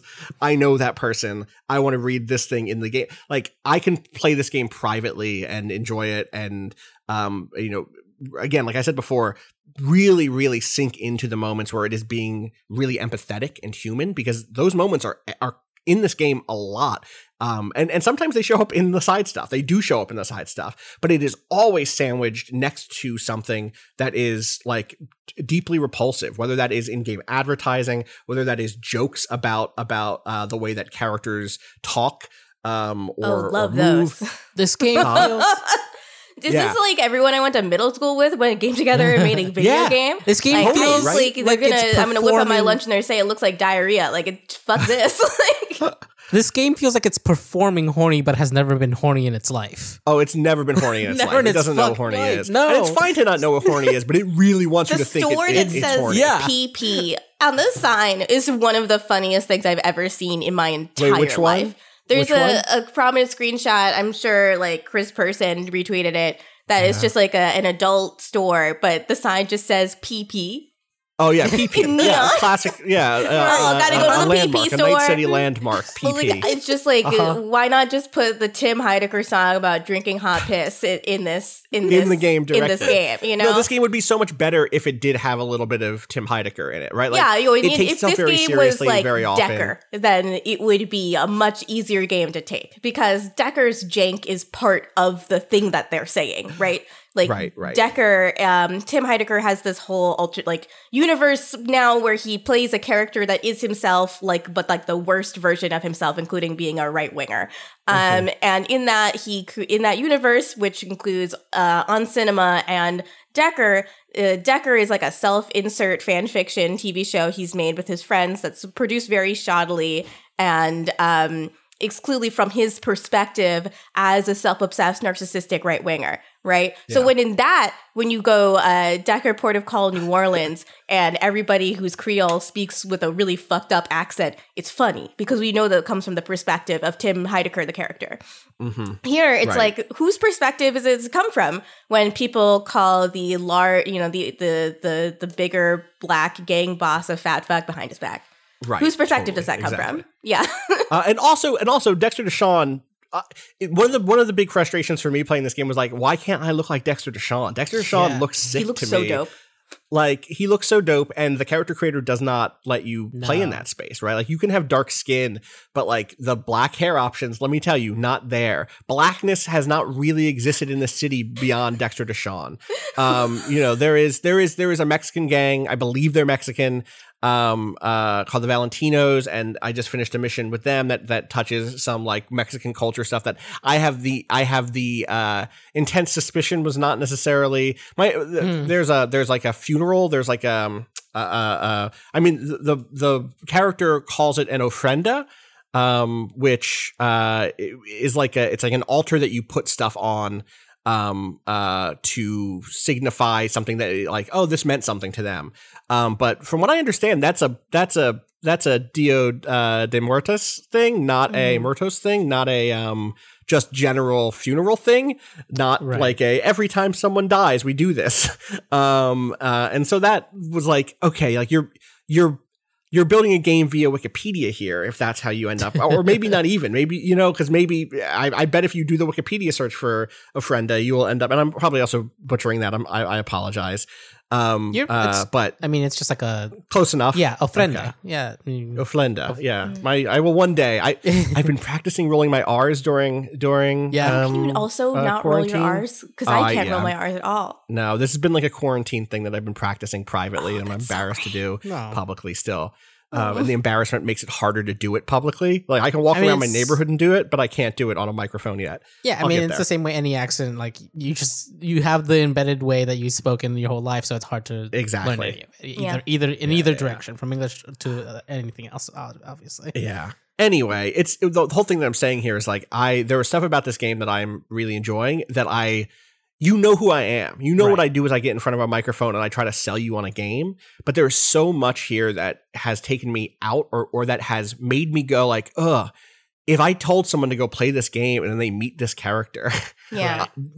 they It's will like think that I'm, recommending and I an fucked up like this before. Like I, with, I think a lot about the time that I sent people to go play Breath of the Wild without giving a, a hard enough warning about the transphobia in that game. Like Right. that sits with me in a real way. Yeah. Um, because to me, as someone on the out, and, and and you know, there was other stuff in that game that was like, you know, I think the Gerudo generally are also playing into stereotypes around race, and and like th- that has It always been the case in like in an Zelda Arabian games. pastiche in a way that becomes more and more uncomfortable the longer it goes on uncommented Totally. on. Yeah. Totally, but the fact that I can sit in that space and be okay with stuff that off- offends me or that I think is insensitive or that is cruel in, in, in the case of certain certain advertisements especially in cyberpunk uh cruel um the fact that I can like be in that space without it without it ruining my day does not mean that I, I should just assume that is the case for other people who are who are playing the game. And that limits me in a real way because like I don't want to I don't think that's necessarily enough for me to be like but I'm having a good time so fuck it.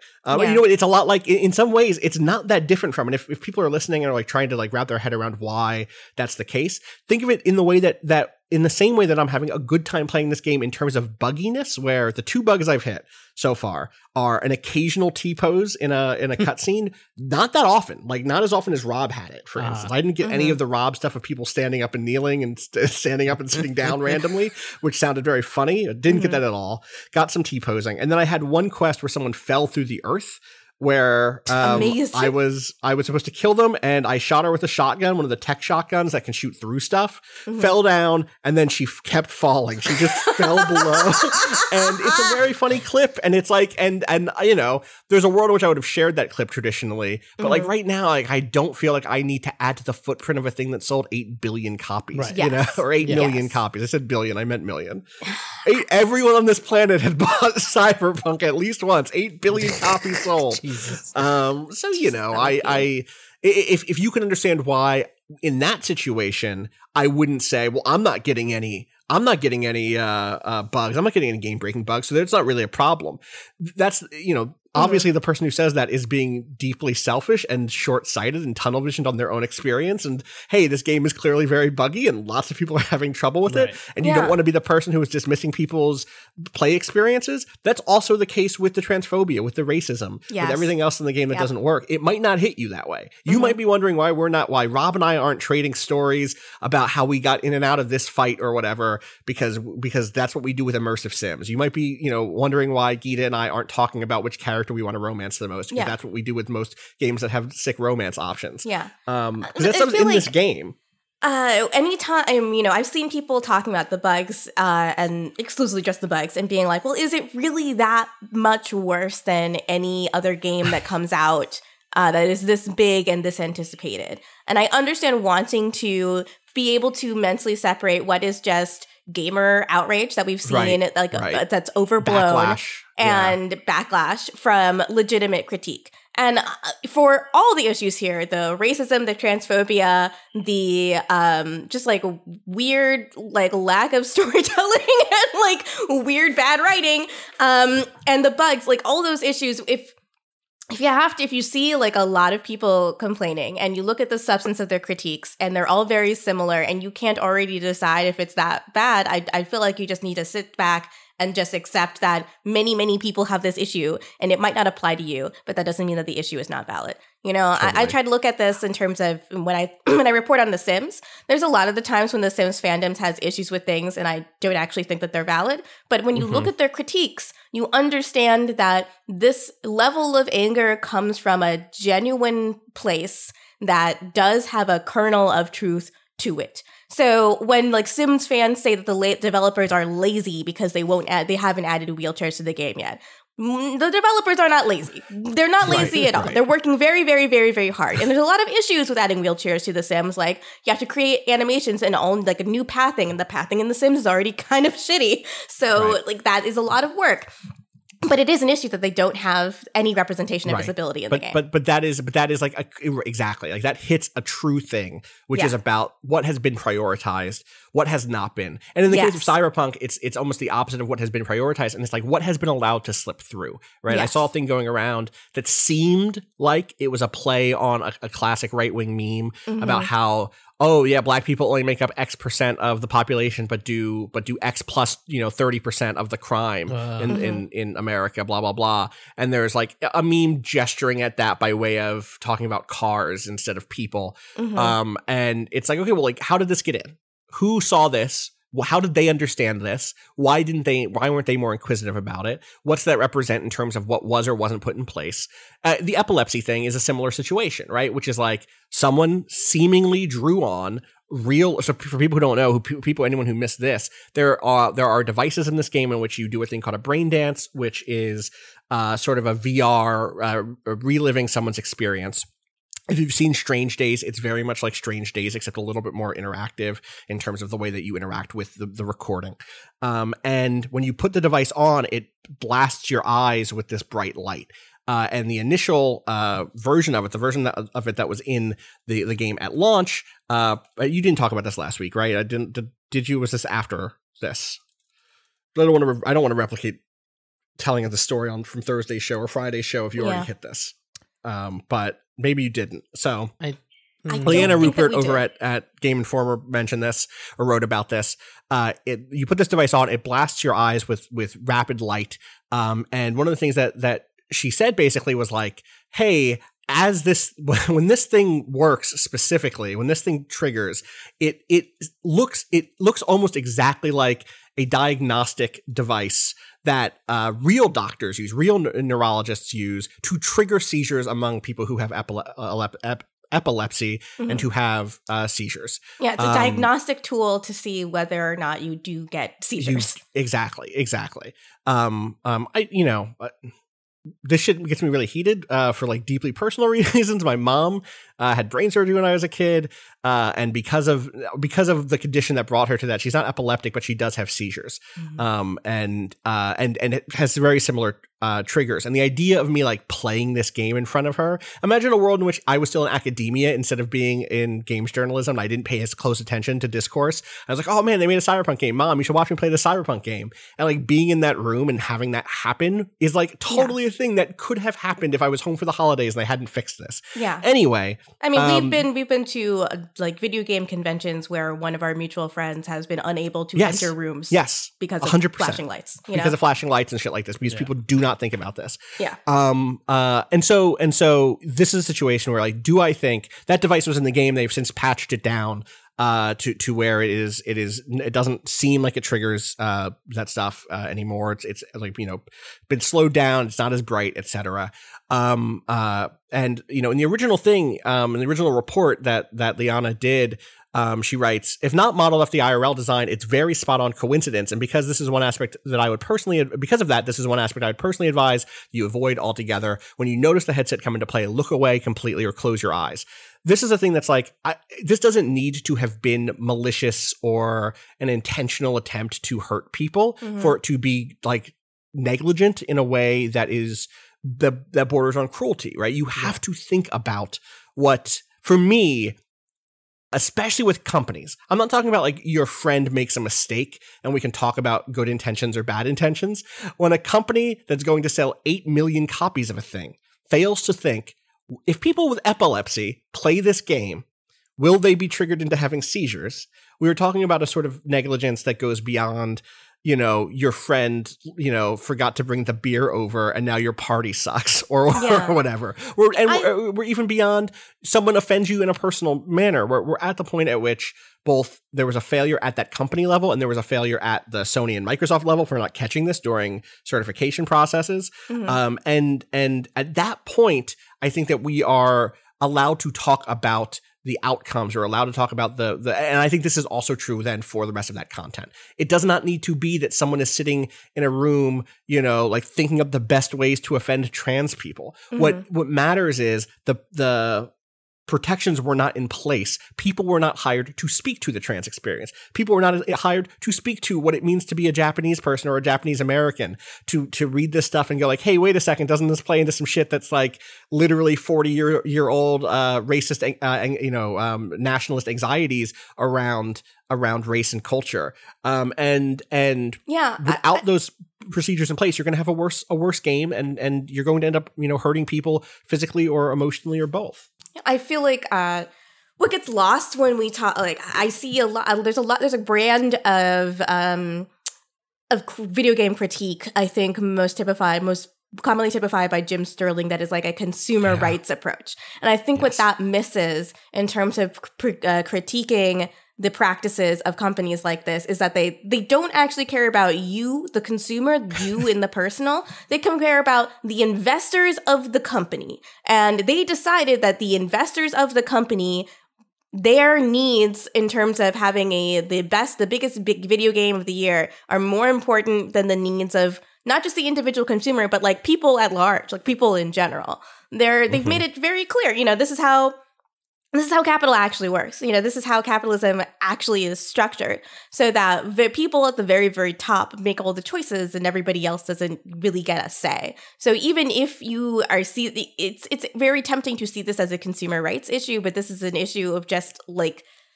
the inhumanity of capitalism. That isn't, I mean, I know I've made, now made this incredibly broad, but CD Projekt Red is a corporation. It is a large multinational corporation. Yeah. And Yeah. that means that they are susceptible to these same foibles, just like any other company is. And it doesn't matter how much they say they love their fans, they are ultimately beholden to the investors over you. Yeah. Um, and and those investors do not care if they get their depiction of trans folks right. No, because they right don't now care the- if people get seizures, clearly. they don't care if right, right, right, exactly. I mean, you know, what they would care about is a huge lawsuit. What they would care about is if there really was a big, huge push to to deplatform the game somewhere because of that or something. yeah, like that. but as we can see, you know, because Twitch likewise, the big even- platforms want that check. Yeah, right? yeah. Twitch is not. I, I, uh, me and Matt Galt did a blog about this uh, last week. But Twitch is not uh, penalizing Right. streamers who show the multiple multitudes of incidences of nudity in the game, even though games that are not all that different from Cyberpunk are still banned Oh, from the platform right. outright. Uh, I think those other games are different. Whether you're ta- whether you're talking about Robert Yang's games, which have dick in them, which are, are which have dick in them for an important reason, Yeah. which is like to communicate something about masculinity and sexuality and and penises and etc.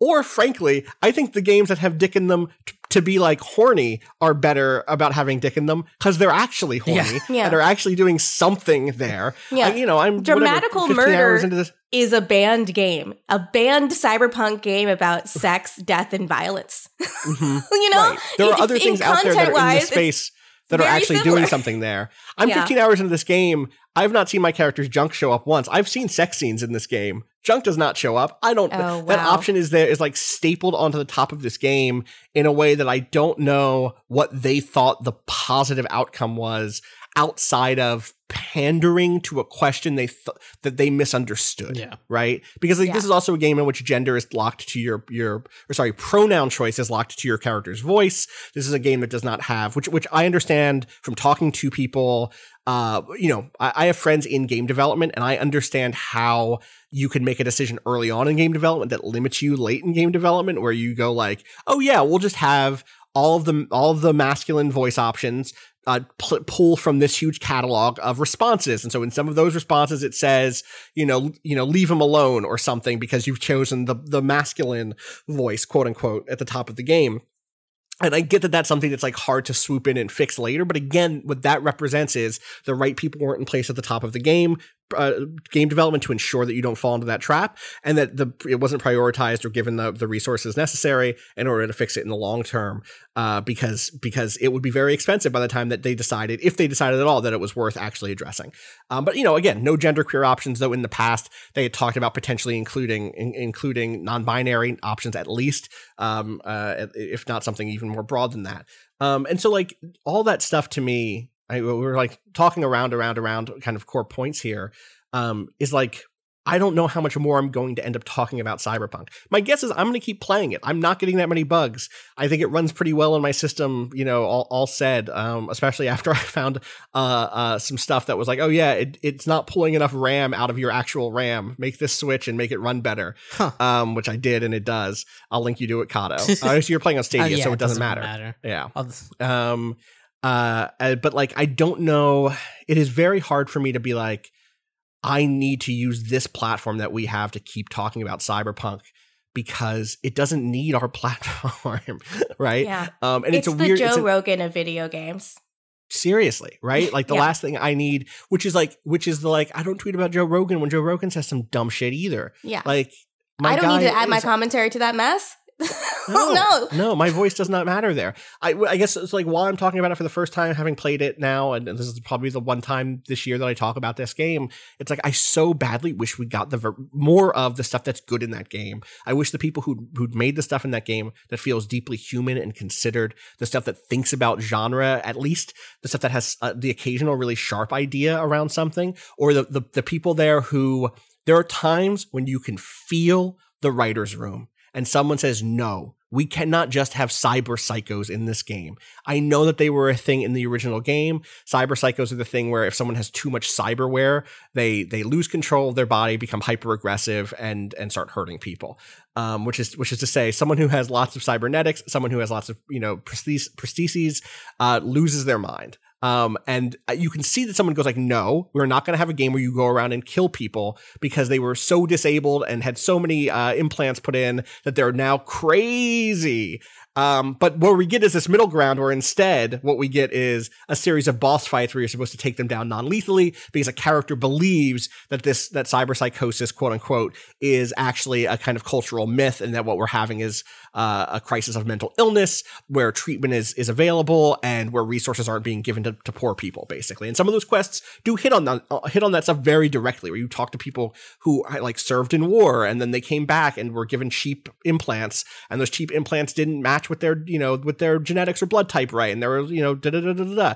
And you can feel someone trying to pull that idea of the cyber psycho back over the finish line into a space where it's trying to say something about the world and about politics and about who gets you know, kind of stepped on here. But at the end of the day, most of these are still big fights in arenas against cyber psychos who have sick, sick cyber arms, let them do electricity punches or do like quick dodge moves or whatever. And it's like, I wish the, the person who started pulling that, that over the edge back towards here's how we do this idea in an updated way. I wish those people Yeah. were allowed to even pull further or were in a position where they could have shaped more of this game. Because when it does the stuff that is that is deeply human, when it's quiet, this is stuff that Rob talked about. When it's that stuff, instead of aggressively transphobic, instead of aggressively racist, instead of aggressively like uh like Gita, like you said, like middle schoolish, Yeah. where like seven dildos in a room. Let me tell Yeah. you, one dildo in a room, huh, okay, there's a dildo. Two dildos in a room. Is this a joke? What's going on? Seven dildos in a room? You've lost me. Seven This dildos in a be- room. You just then- learned the word dildo and you think it's You so learn the funny. word dildo. Yeah, exactly. You think it's hilarious. It's past. Um, it's it's past even seven in a single room because it's seven in every single room. right Exactly on the fucking exactly. sidewalk. Like They're on the sidewalk. They're everywhere. I need the dildo patch. Get the dildos out of here. it's just like it, it like yeah, it's it's like they, someone thought that, that joke was funny once and then dildos? wanted to tell I'm- it again every single t- like minute. Yeah. Uh huh. Yeah. I, I- it's one of those things where it's like that is. I wish that I wish that other game was the one that we got. I, I I I will personally probably continue to put hours into this because I've not played a Fallout game in quite some time, and because I am pretty hyper aware of what's fucked up here. Um, and and uh, I'm I'm curious about how some of this stuff shakes out and how it's handled. But I'm I don't know that I'm going to report in with my weekly cyberpunk update at this point, Like- because I don't think I have anything to add. Please don't. Honestly, I really just Yeah. like I, this does occupy the same mental space as someone like Joe Rogan for me. Like every time someone talks shit about who's guested on Joe Rogan, I'm just like, it's impossible to avoid that man. Like he's the most popular Totally. podcast in the United States. I, there's Totally. you can't deplatform Joe Rogan, but we can just at least not talk about him. And we don't need right except like, we don't need to talk about the porn we're watching on this on this show you know what i mean? Yeah, like there are exactly, things that are exactly. like like you know this is not a we not every entertainment that you watch has to be turned into content to to get more eyes on it you know Yeah, yeah. um I mean, I think it's uh, interesting to talk about the the foibles of the company CD Projekt Red, but that's Right, different right. than talking about than coming in every week with our our Cyberpunk 2077 report. You know, Yeah. Also, I want to I want to quote Carolyn uh, Petit really quick, who had a good tweet yesterday because I, I, we're already in the part of the discourse around this game. Also, I came into this episode being like, we're not going to talk about Cyberpunk. We have other shit to talk 100% did. we fucking are. Yeah. I brought up gravity, the bugs I- during break, and you were like, "Yeah, let's just talk about the bugs." like that was Let's talk become about the bugs. Let's talk thing. about the bugs, and then we'll move on really quick. Yeah. No, turns out no. Fuck. Yep. Cannot escape Earth's gravity. Um, uh, the the uh, Carolyn Carolyn noted. I, I was going to say is the discourse right now. We're in that moment where it might swing back the other way, where it's like so the hype is so big, the hype gets deflated. Then you get this second read of like, wait a second. Maybe this is a diamond in the rough. If you can look past the gross shit, you find da da da da da da. Right. Um, and one of the things that one of the things in the conversation over the weekend was, um, hey, this isn't a good fucking cyberpunk game. Uh, your character is constantly working with the police and says shit like not all cops are bad. Uh, Bruh. not all cops are bastards. Fucking- like a literal thing said in the game. And so people, so so the first first layer of response was. Um, that's not very cyberpunk. The second layer of response was, well, actually, V is a bad person. You need to understand. It's not even just V. da-da-da-da-da. Literally No, in the the first game. like fucking uh in the when you're sitting in the car with Jackie, Jackie's driving you home. This is like the very first quest. Sorry for the spoiler on this quest, but you watch MaxTac jump out of their fucking Yes. thing and murk like five fucking random people. And Jackie says, Uh-huh. "Damn, uh, too bad for them. They probably deserved it though." They probably deserved it though. Yeah. What the fuck? bruh, no, As we know, didn't. Judge You are not- Dredd like you're literally in he's literally in the same functioning sentence talking system. about how the MaxTac is like like shitty and like a horrible like Yep. he made he makes MaxTac, by the way, literally are the people who are pushed to being Cypress. They are the people who are like one. They're they're psychopaths. Yeah. they're psychopaths. If you've seen the anime Psycho-Pass, they are people who are uh who are like super chromed out and kept on the edge of going into quote unquote cyber psychosis so that they can be deployed by the state as a as a you know a super powerful weapon that is still at the same time basically leashed to the state Yeah. so that they can be deployed as a super powerful weapon. and it's like in that Um, same like the sentence before he's like de- decrying how fuck how fucked up that that whole like troop is and how like they should like kill everyone and then says but they the people who they just killed probably deserved it like what they is probably deserved there's it. a, there's such Yeah, a no. weird writing going on here it's not even like different It's areas of the the game it's like sometimes individual characters contradict themselves within like seconds of like making their point you know Yes. Yes. Uh, Uh, so the, the Carolyn tweet that I wanted to read in relation to this was I've seen multiple people now say that Cyberpunk 2077 works as a critique of cops, etc., because we all understand that V is a bad person. And I get wanting to see our values reflected in, in the stuff that we like, but come on, just accept that the game isn't leftist. It's okay. You can still like it. And I think that that is like, please, I'm begging you if you're listening to this podcast, before you go into like the like galaxy brain take that actually this game, despite all of its flaws, like let's just bracket those. Let's just move those to the side and talk about what's really the the heart of the game. Actually, is still you know anti corporate, blah blah blah. Like you cannot bracket and put to the side the fact that the game is actually punching down, that the, the game is burning the margins, um, in because there's an occasional glimpse of something different. Uh, you, you have to take those two things in in accord with each other, and then and then frankly, like for me, when I look at a cultural object like this, uh, the thing the the thing that I end up wanting to focus on is what produces those inconsistencies? What produces the the the the game that at one point you know uh, in in one moment is able to occasionally give uh, a, a kind of deeply critical read on uh, the pharmaceutical industry or on the healthcare industry or on the military industrial complex or you know, whatever wherever it wants to take a target. And then and then seconds later wants to celebrate the power and authority of the police.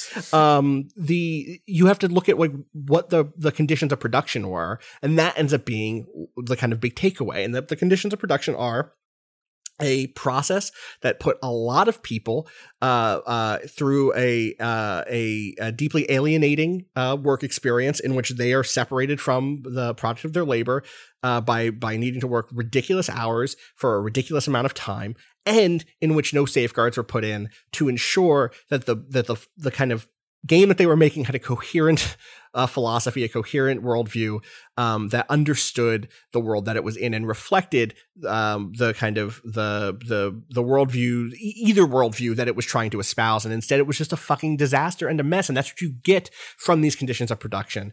Um, and and and that it also reflects uh, what we what you said at the top, Gita, which is like Poland currently is going through uh, uh, a a kind of far right takeover in which queer folks are being targeted and and are fighting for their lives and for and for their rights. Yeah, I Um, mean, uh, I- right I- now in Poland, uh, abortion has been functionally banned. Uh, it's still Right. legal, but it's very, very, very, very, very difficult to get an abortion. So, like, this is this is the political climate under which the game was made. Yes, and and that does not mean that people on that team are not out there in some instances marching, you know, hand in hand for abortion rights, for queer Mhm. rights. Like I, I, I absolutely believe those people exist on that team. One hundred percent. But that does not that does not mean that the product that they're part of ends up coming out the other end because the production method is meant to stomp those sorts of voices down or or at least at the very least kind of coagulate everything there Yeah. into a sort of mush uh, and something that that is more outspoken and and is more leftist or more coherent generally maybe not even to the left but just more coherent generally is not something that gets produced under those under those conditions um, uh, instead you get this kind of muck uh, and I and I think that that's that's where we're, we're kind of left with this thing. So Yeah, uh, I I am not gonna say there should not be no there should not be any conservative art. Like uh, we both like the movie No Country for Old Men, which is an incredibly conservative message at the end of the day. And Cormac McCarthy's work is all extremely conservative, and it's all really good. It's I think he's one of the best writers of all time. It's just that I I need it to be one like that good, and two um not uh the the conditions under which those pieces of art were made were ones where the work of the people who were making them was fundamentally respected. And i do not really see that from the end result here. No, like I, I I can't think of a thing more of a snapshot of of the industry than a game that was made under uh you know tremendously exploitative conditions where for most of the production time this came out over the weekend too most of the production time the team believed that their bonuses would be tied to metascore metacritic score ridiculous uh, that was changed over the weekend. But also from from the article that I read, I think this was a Jason a Jason article, Jason Schreier article.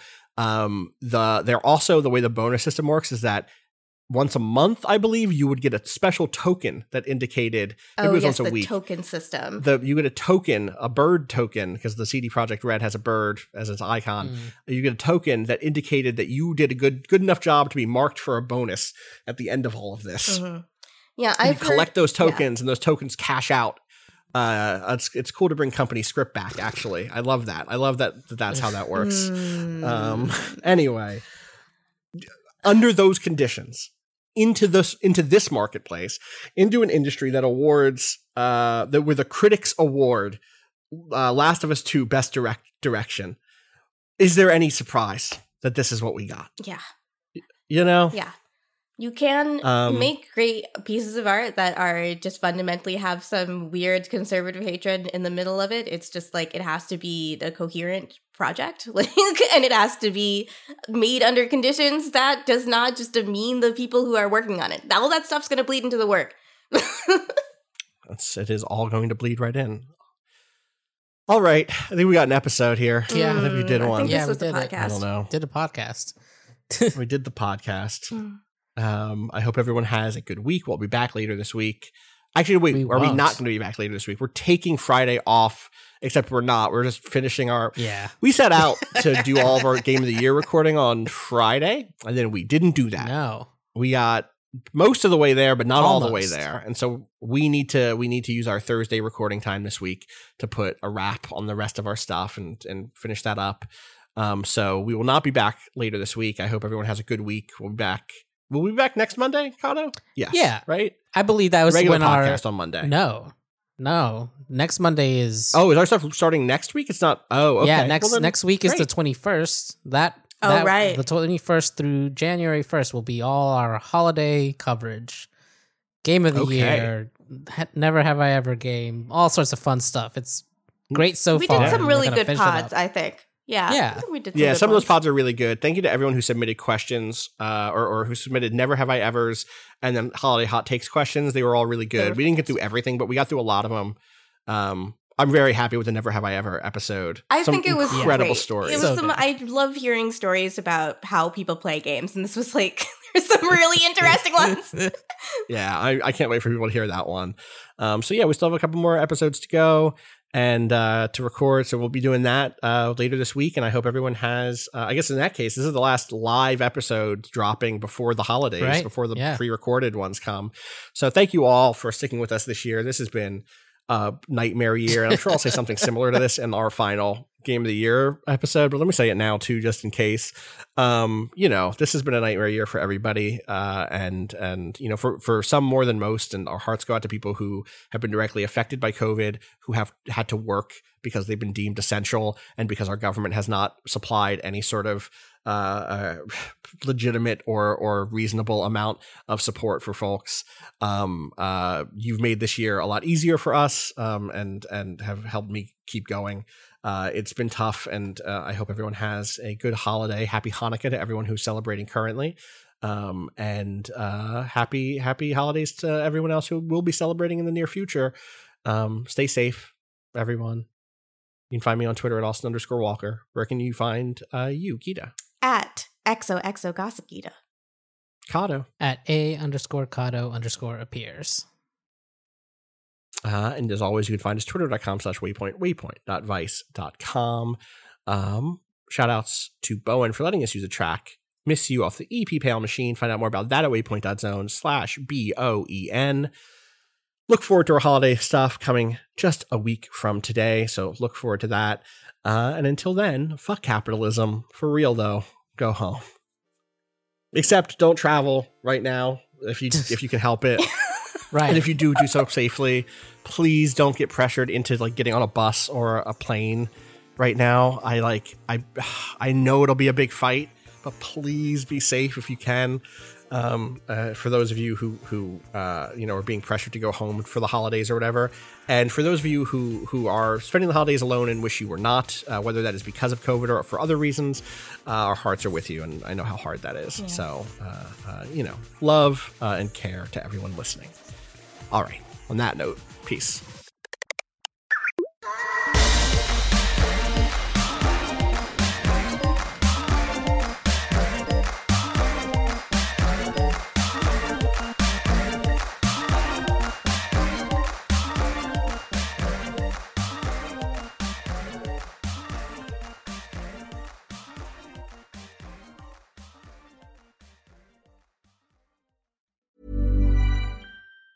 Planning for your next trip? Elevate your travel style with Quince. Quince has all the jet setting essentials you'll want for your next getaway, like European linen, premium luggage options, buttery soft Italian leather bags, and so much more. And it's all priced at 50 to 80% less than similar brands. Plus, Quince only works with factories that use safe and ethical manufacturing practices. Pack your bags with high-quality essentials you'll be wearing for vacations to come with Quince. Go to quince.com slash trip for free shipping and 365-day returns.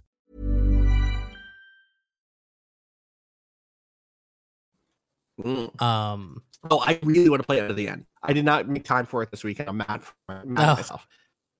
uh, hold on. Sorry, I could barely hear that sentence. You're like really robot-y, Austin. Uh oh.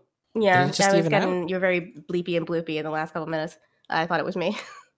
No, it's my connection, so I can't upload this thing right now. okay. okay. I can still basically understand you. Yeah, it seems Okay. to have So- evened out at least. Just that last sentence right there. Yeah, I think we're good now. Mm, we'll see. This upload is finally moving, so Great. mm, no, it's still going all over the place. I love this. I love this for me. you are you are not Optima, roboting baby? anymore. But Are you sure? Are you sure I'm not roboting anymore? Because it says I have a level one voice connection. Okay. See? Yeah. Yeah, yeah, yeah. Uh-huh. when you're perfectly still, everything is great. Oh, you want me to turn off my camera? there we go. I think that Let's will work that for the rest of the pod. Hopefully, that will help. Hopefully Yeah. that will help. Yeah. okay. So what did you say when I said that I was playing Until Dawn? we go from there because I Uh, didn't hear that. I said, "Oh, I really wanted to play that this weekend." Oh, also, my picture of Juanito just sent.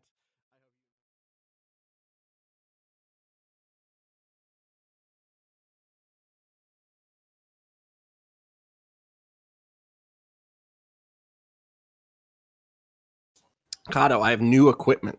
What? I I have a was whole new gonna setup. say your mic. It should be fine, different. but I might I might be a little a little soft um in Uh, you terms of sound you sound all right right now. Okay. Um, My hope like- is that it's easier than ever to pull out the any noise, any it background sounds noise. it sounds cleaner. It almost Yeah. sounded when I, I had my volume down, and it sounded like when your old mic was peaking, but it's actually because it just sounds fuller. You know, yeah, totally. It's a 4K. I have What? it in 4K mode. Uh-huh. Whoa, shit. Excuse me, what? It's Some realer bullshit. than the mic is not. The mixer is. Yeah, exactly. If you want to feel like Austin's just whispering socially into your ear, That's boy, that's what buddy. I. I yeah, exactly.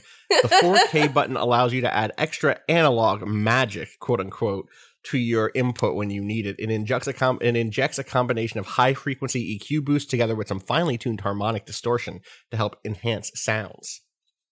Huh. That sounds Bullshit. fake. It's bullshit. It's It sounds bullshit. fake. Because Yeah. you called it magic number one. Yeah, they like, call it, they put it in quotes too. They put it like magic. Like yeah, oh, okay. don't even don't call attention to it Uh-huh. to your bad copy. Come on. The thing is, it's supposed to be a callback to when this company made a 4000 series console, which Ah. was often referred to as the SSL 4K. This is like back in There this you is like go. years and years ago. You know, So, So, like, that, there's a you're looking- great Sorry, go ahead. there's a great sign we pass all the time near me that Mhm. uh, is the the clo- now closed office of the Church Ushers Association of Brooklyn, Mhm. and I'll, it's in the chat. But this is how it says our motto: fellowship. But this is how they do the punctuation, and I think about it every day. oh. What? Where what quote Uh, does that quote belong to? quote? Yeah, uh huh. Like- That's like- incredible. It's so good. That's so good. They're quoting their motto is them quoting themselves saying fellowship. fellowship. Our motto, you know, when we say fellowship, that's our that's our motto. Also, I'm not going to close the whole quote. Just No. the. yeah, It's so good. it's it's a perfect sign. Oh, that's incredible. All right, let's time about this. We should be fine. Oh, time that is, baby. Um. All right. Ready? Mhm. Let's do. Let's do 43 seconds. Okay.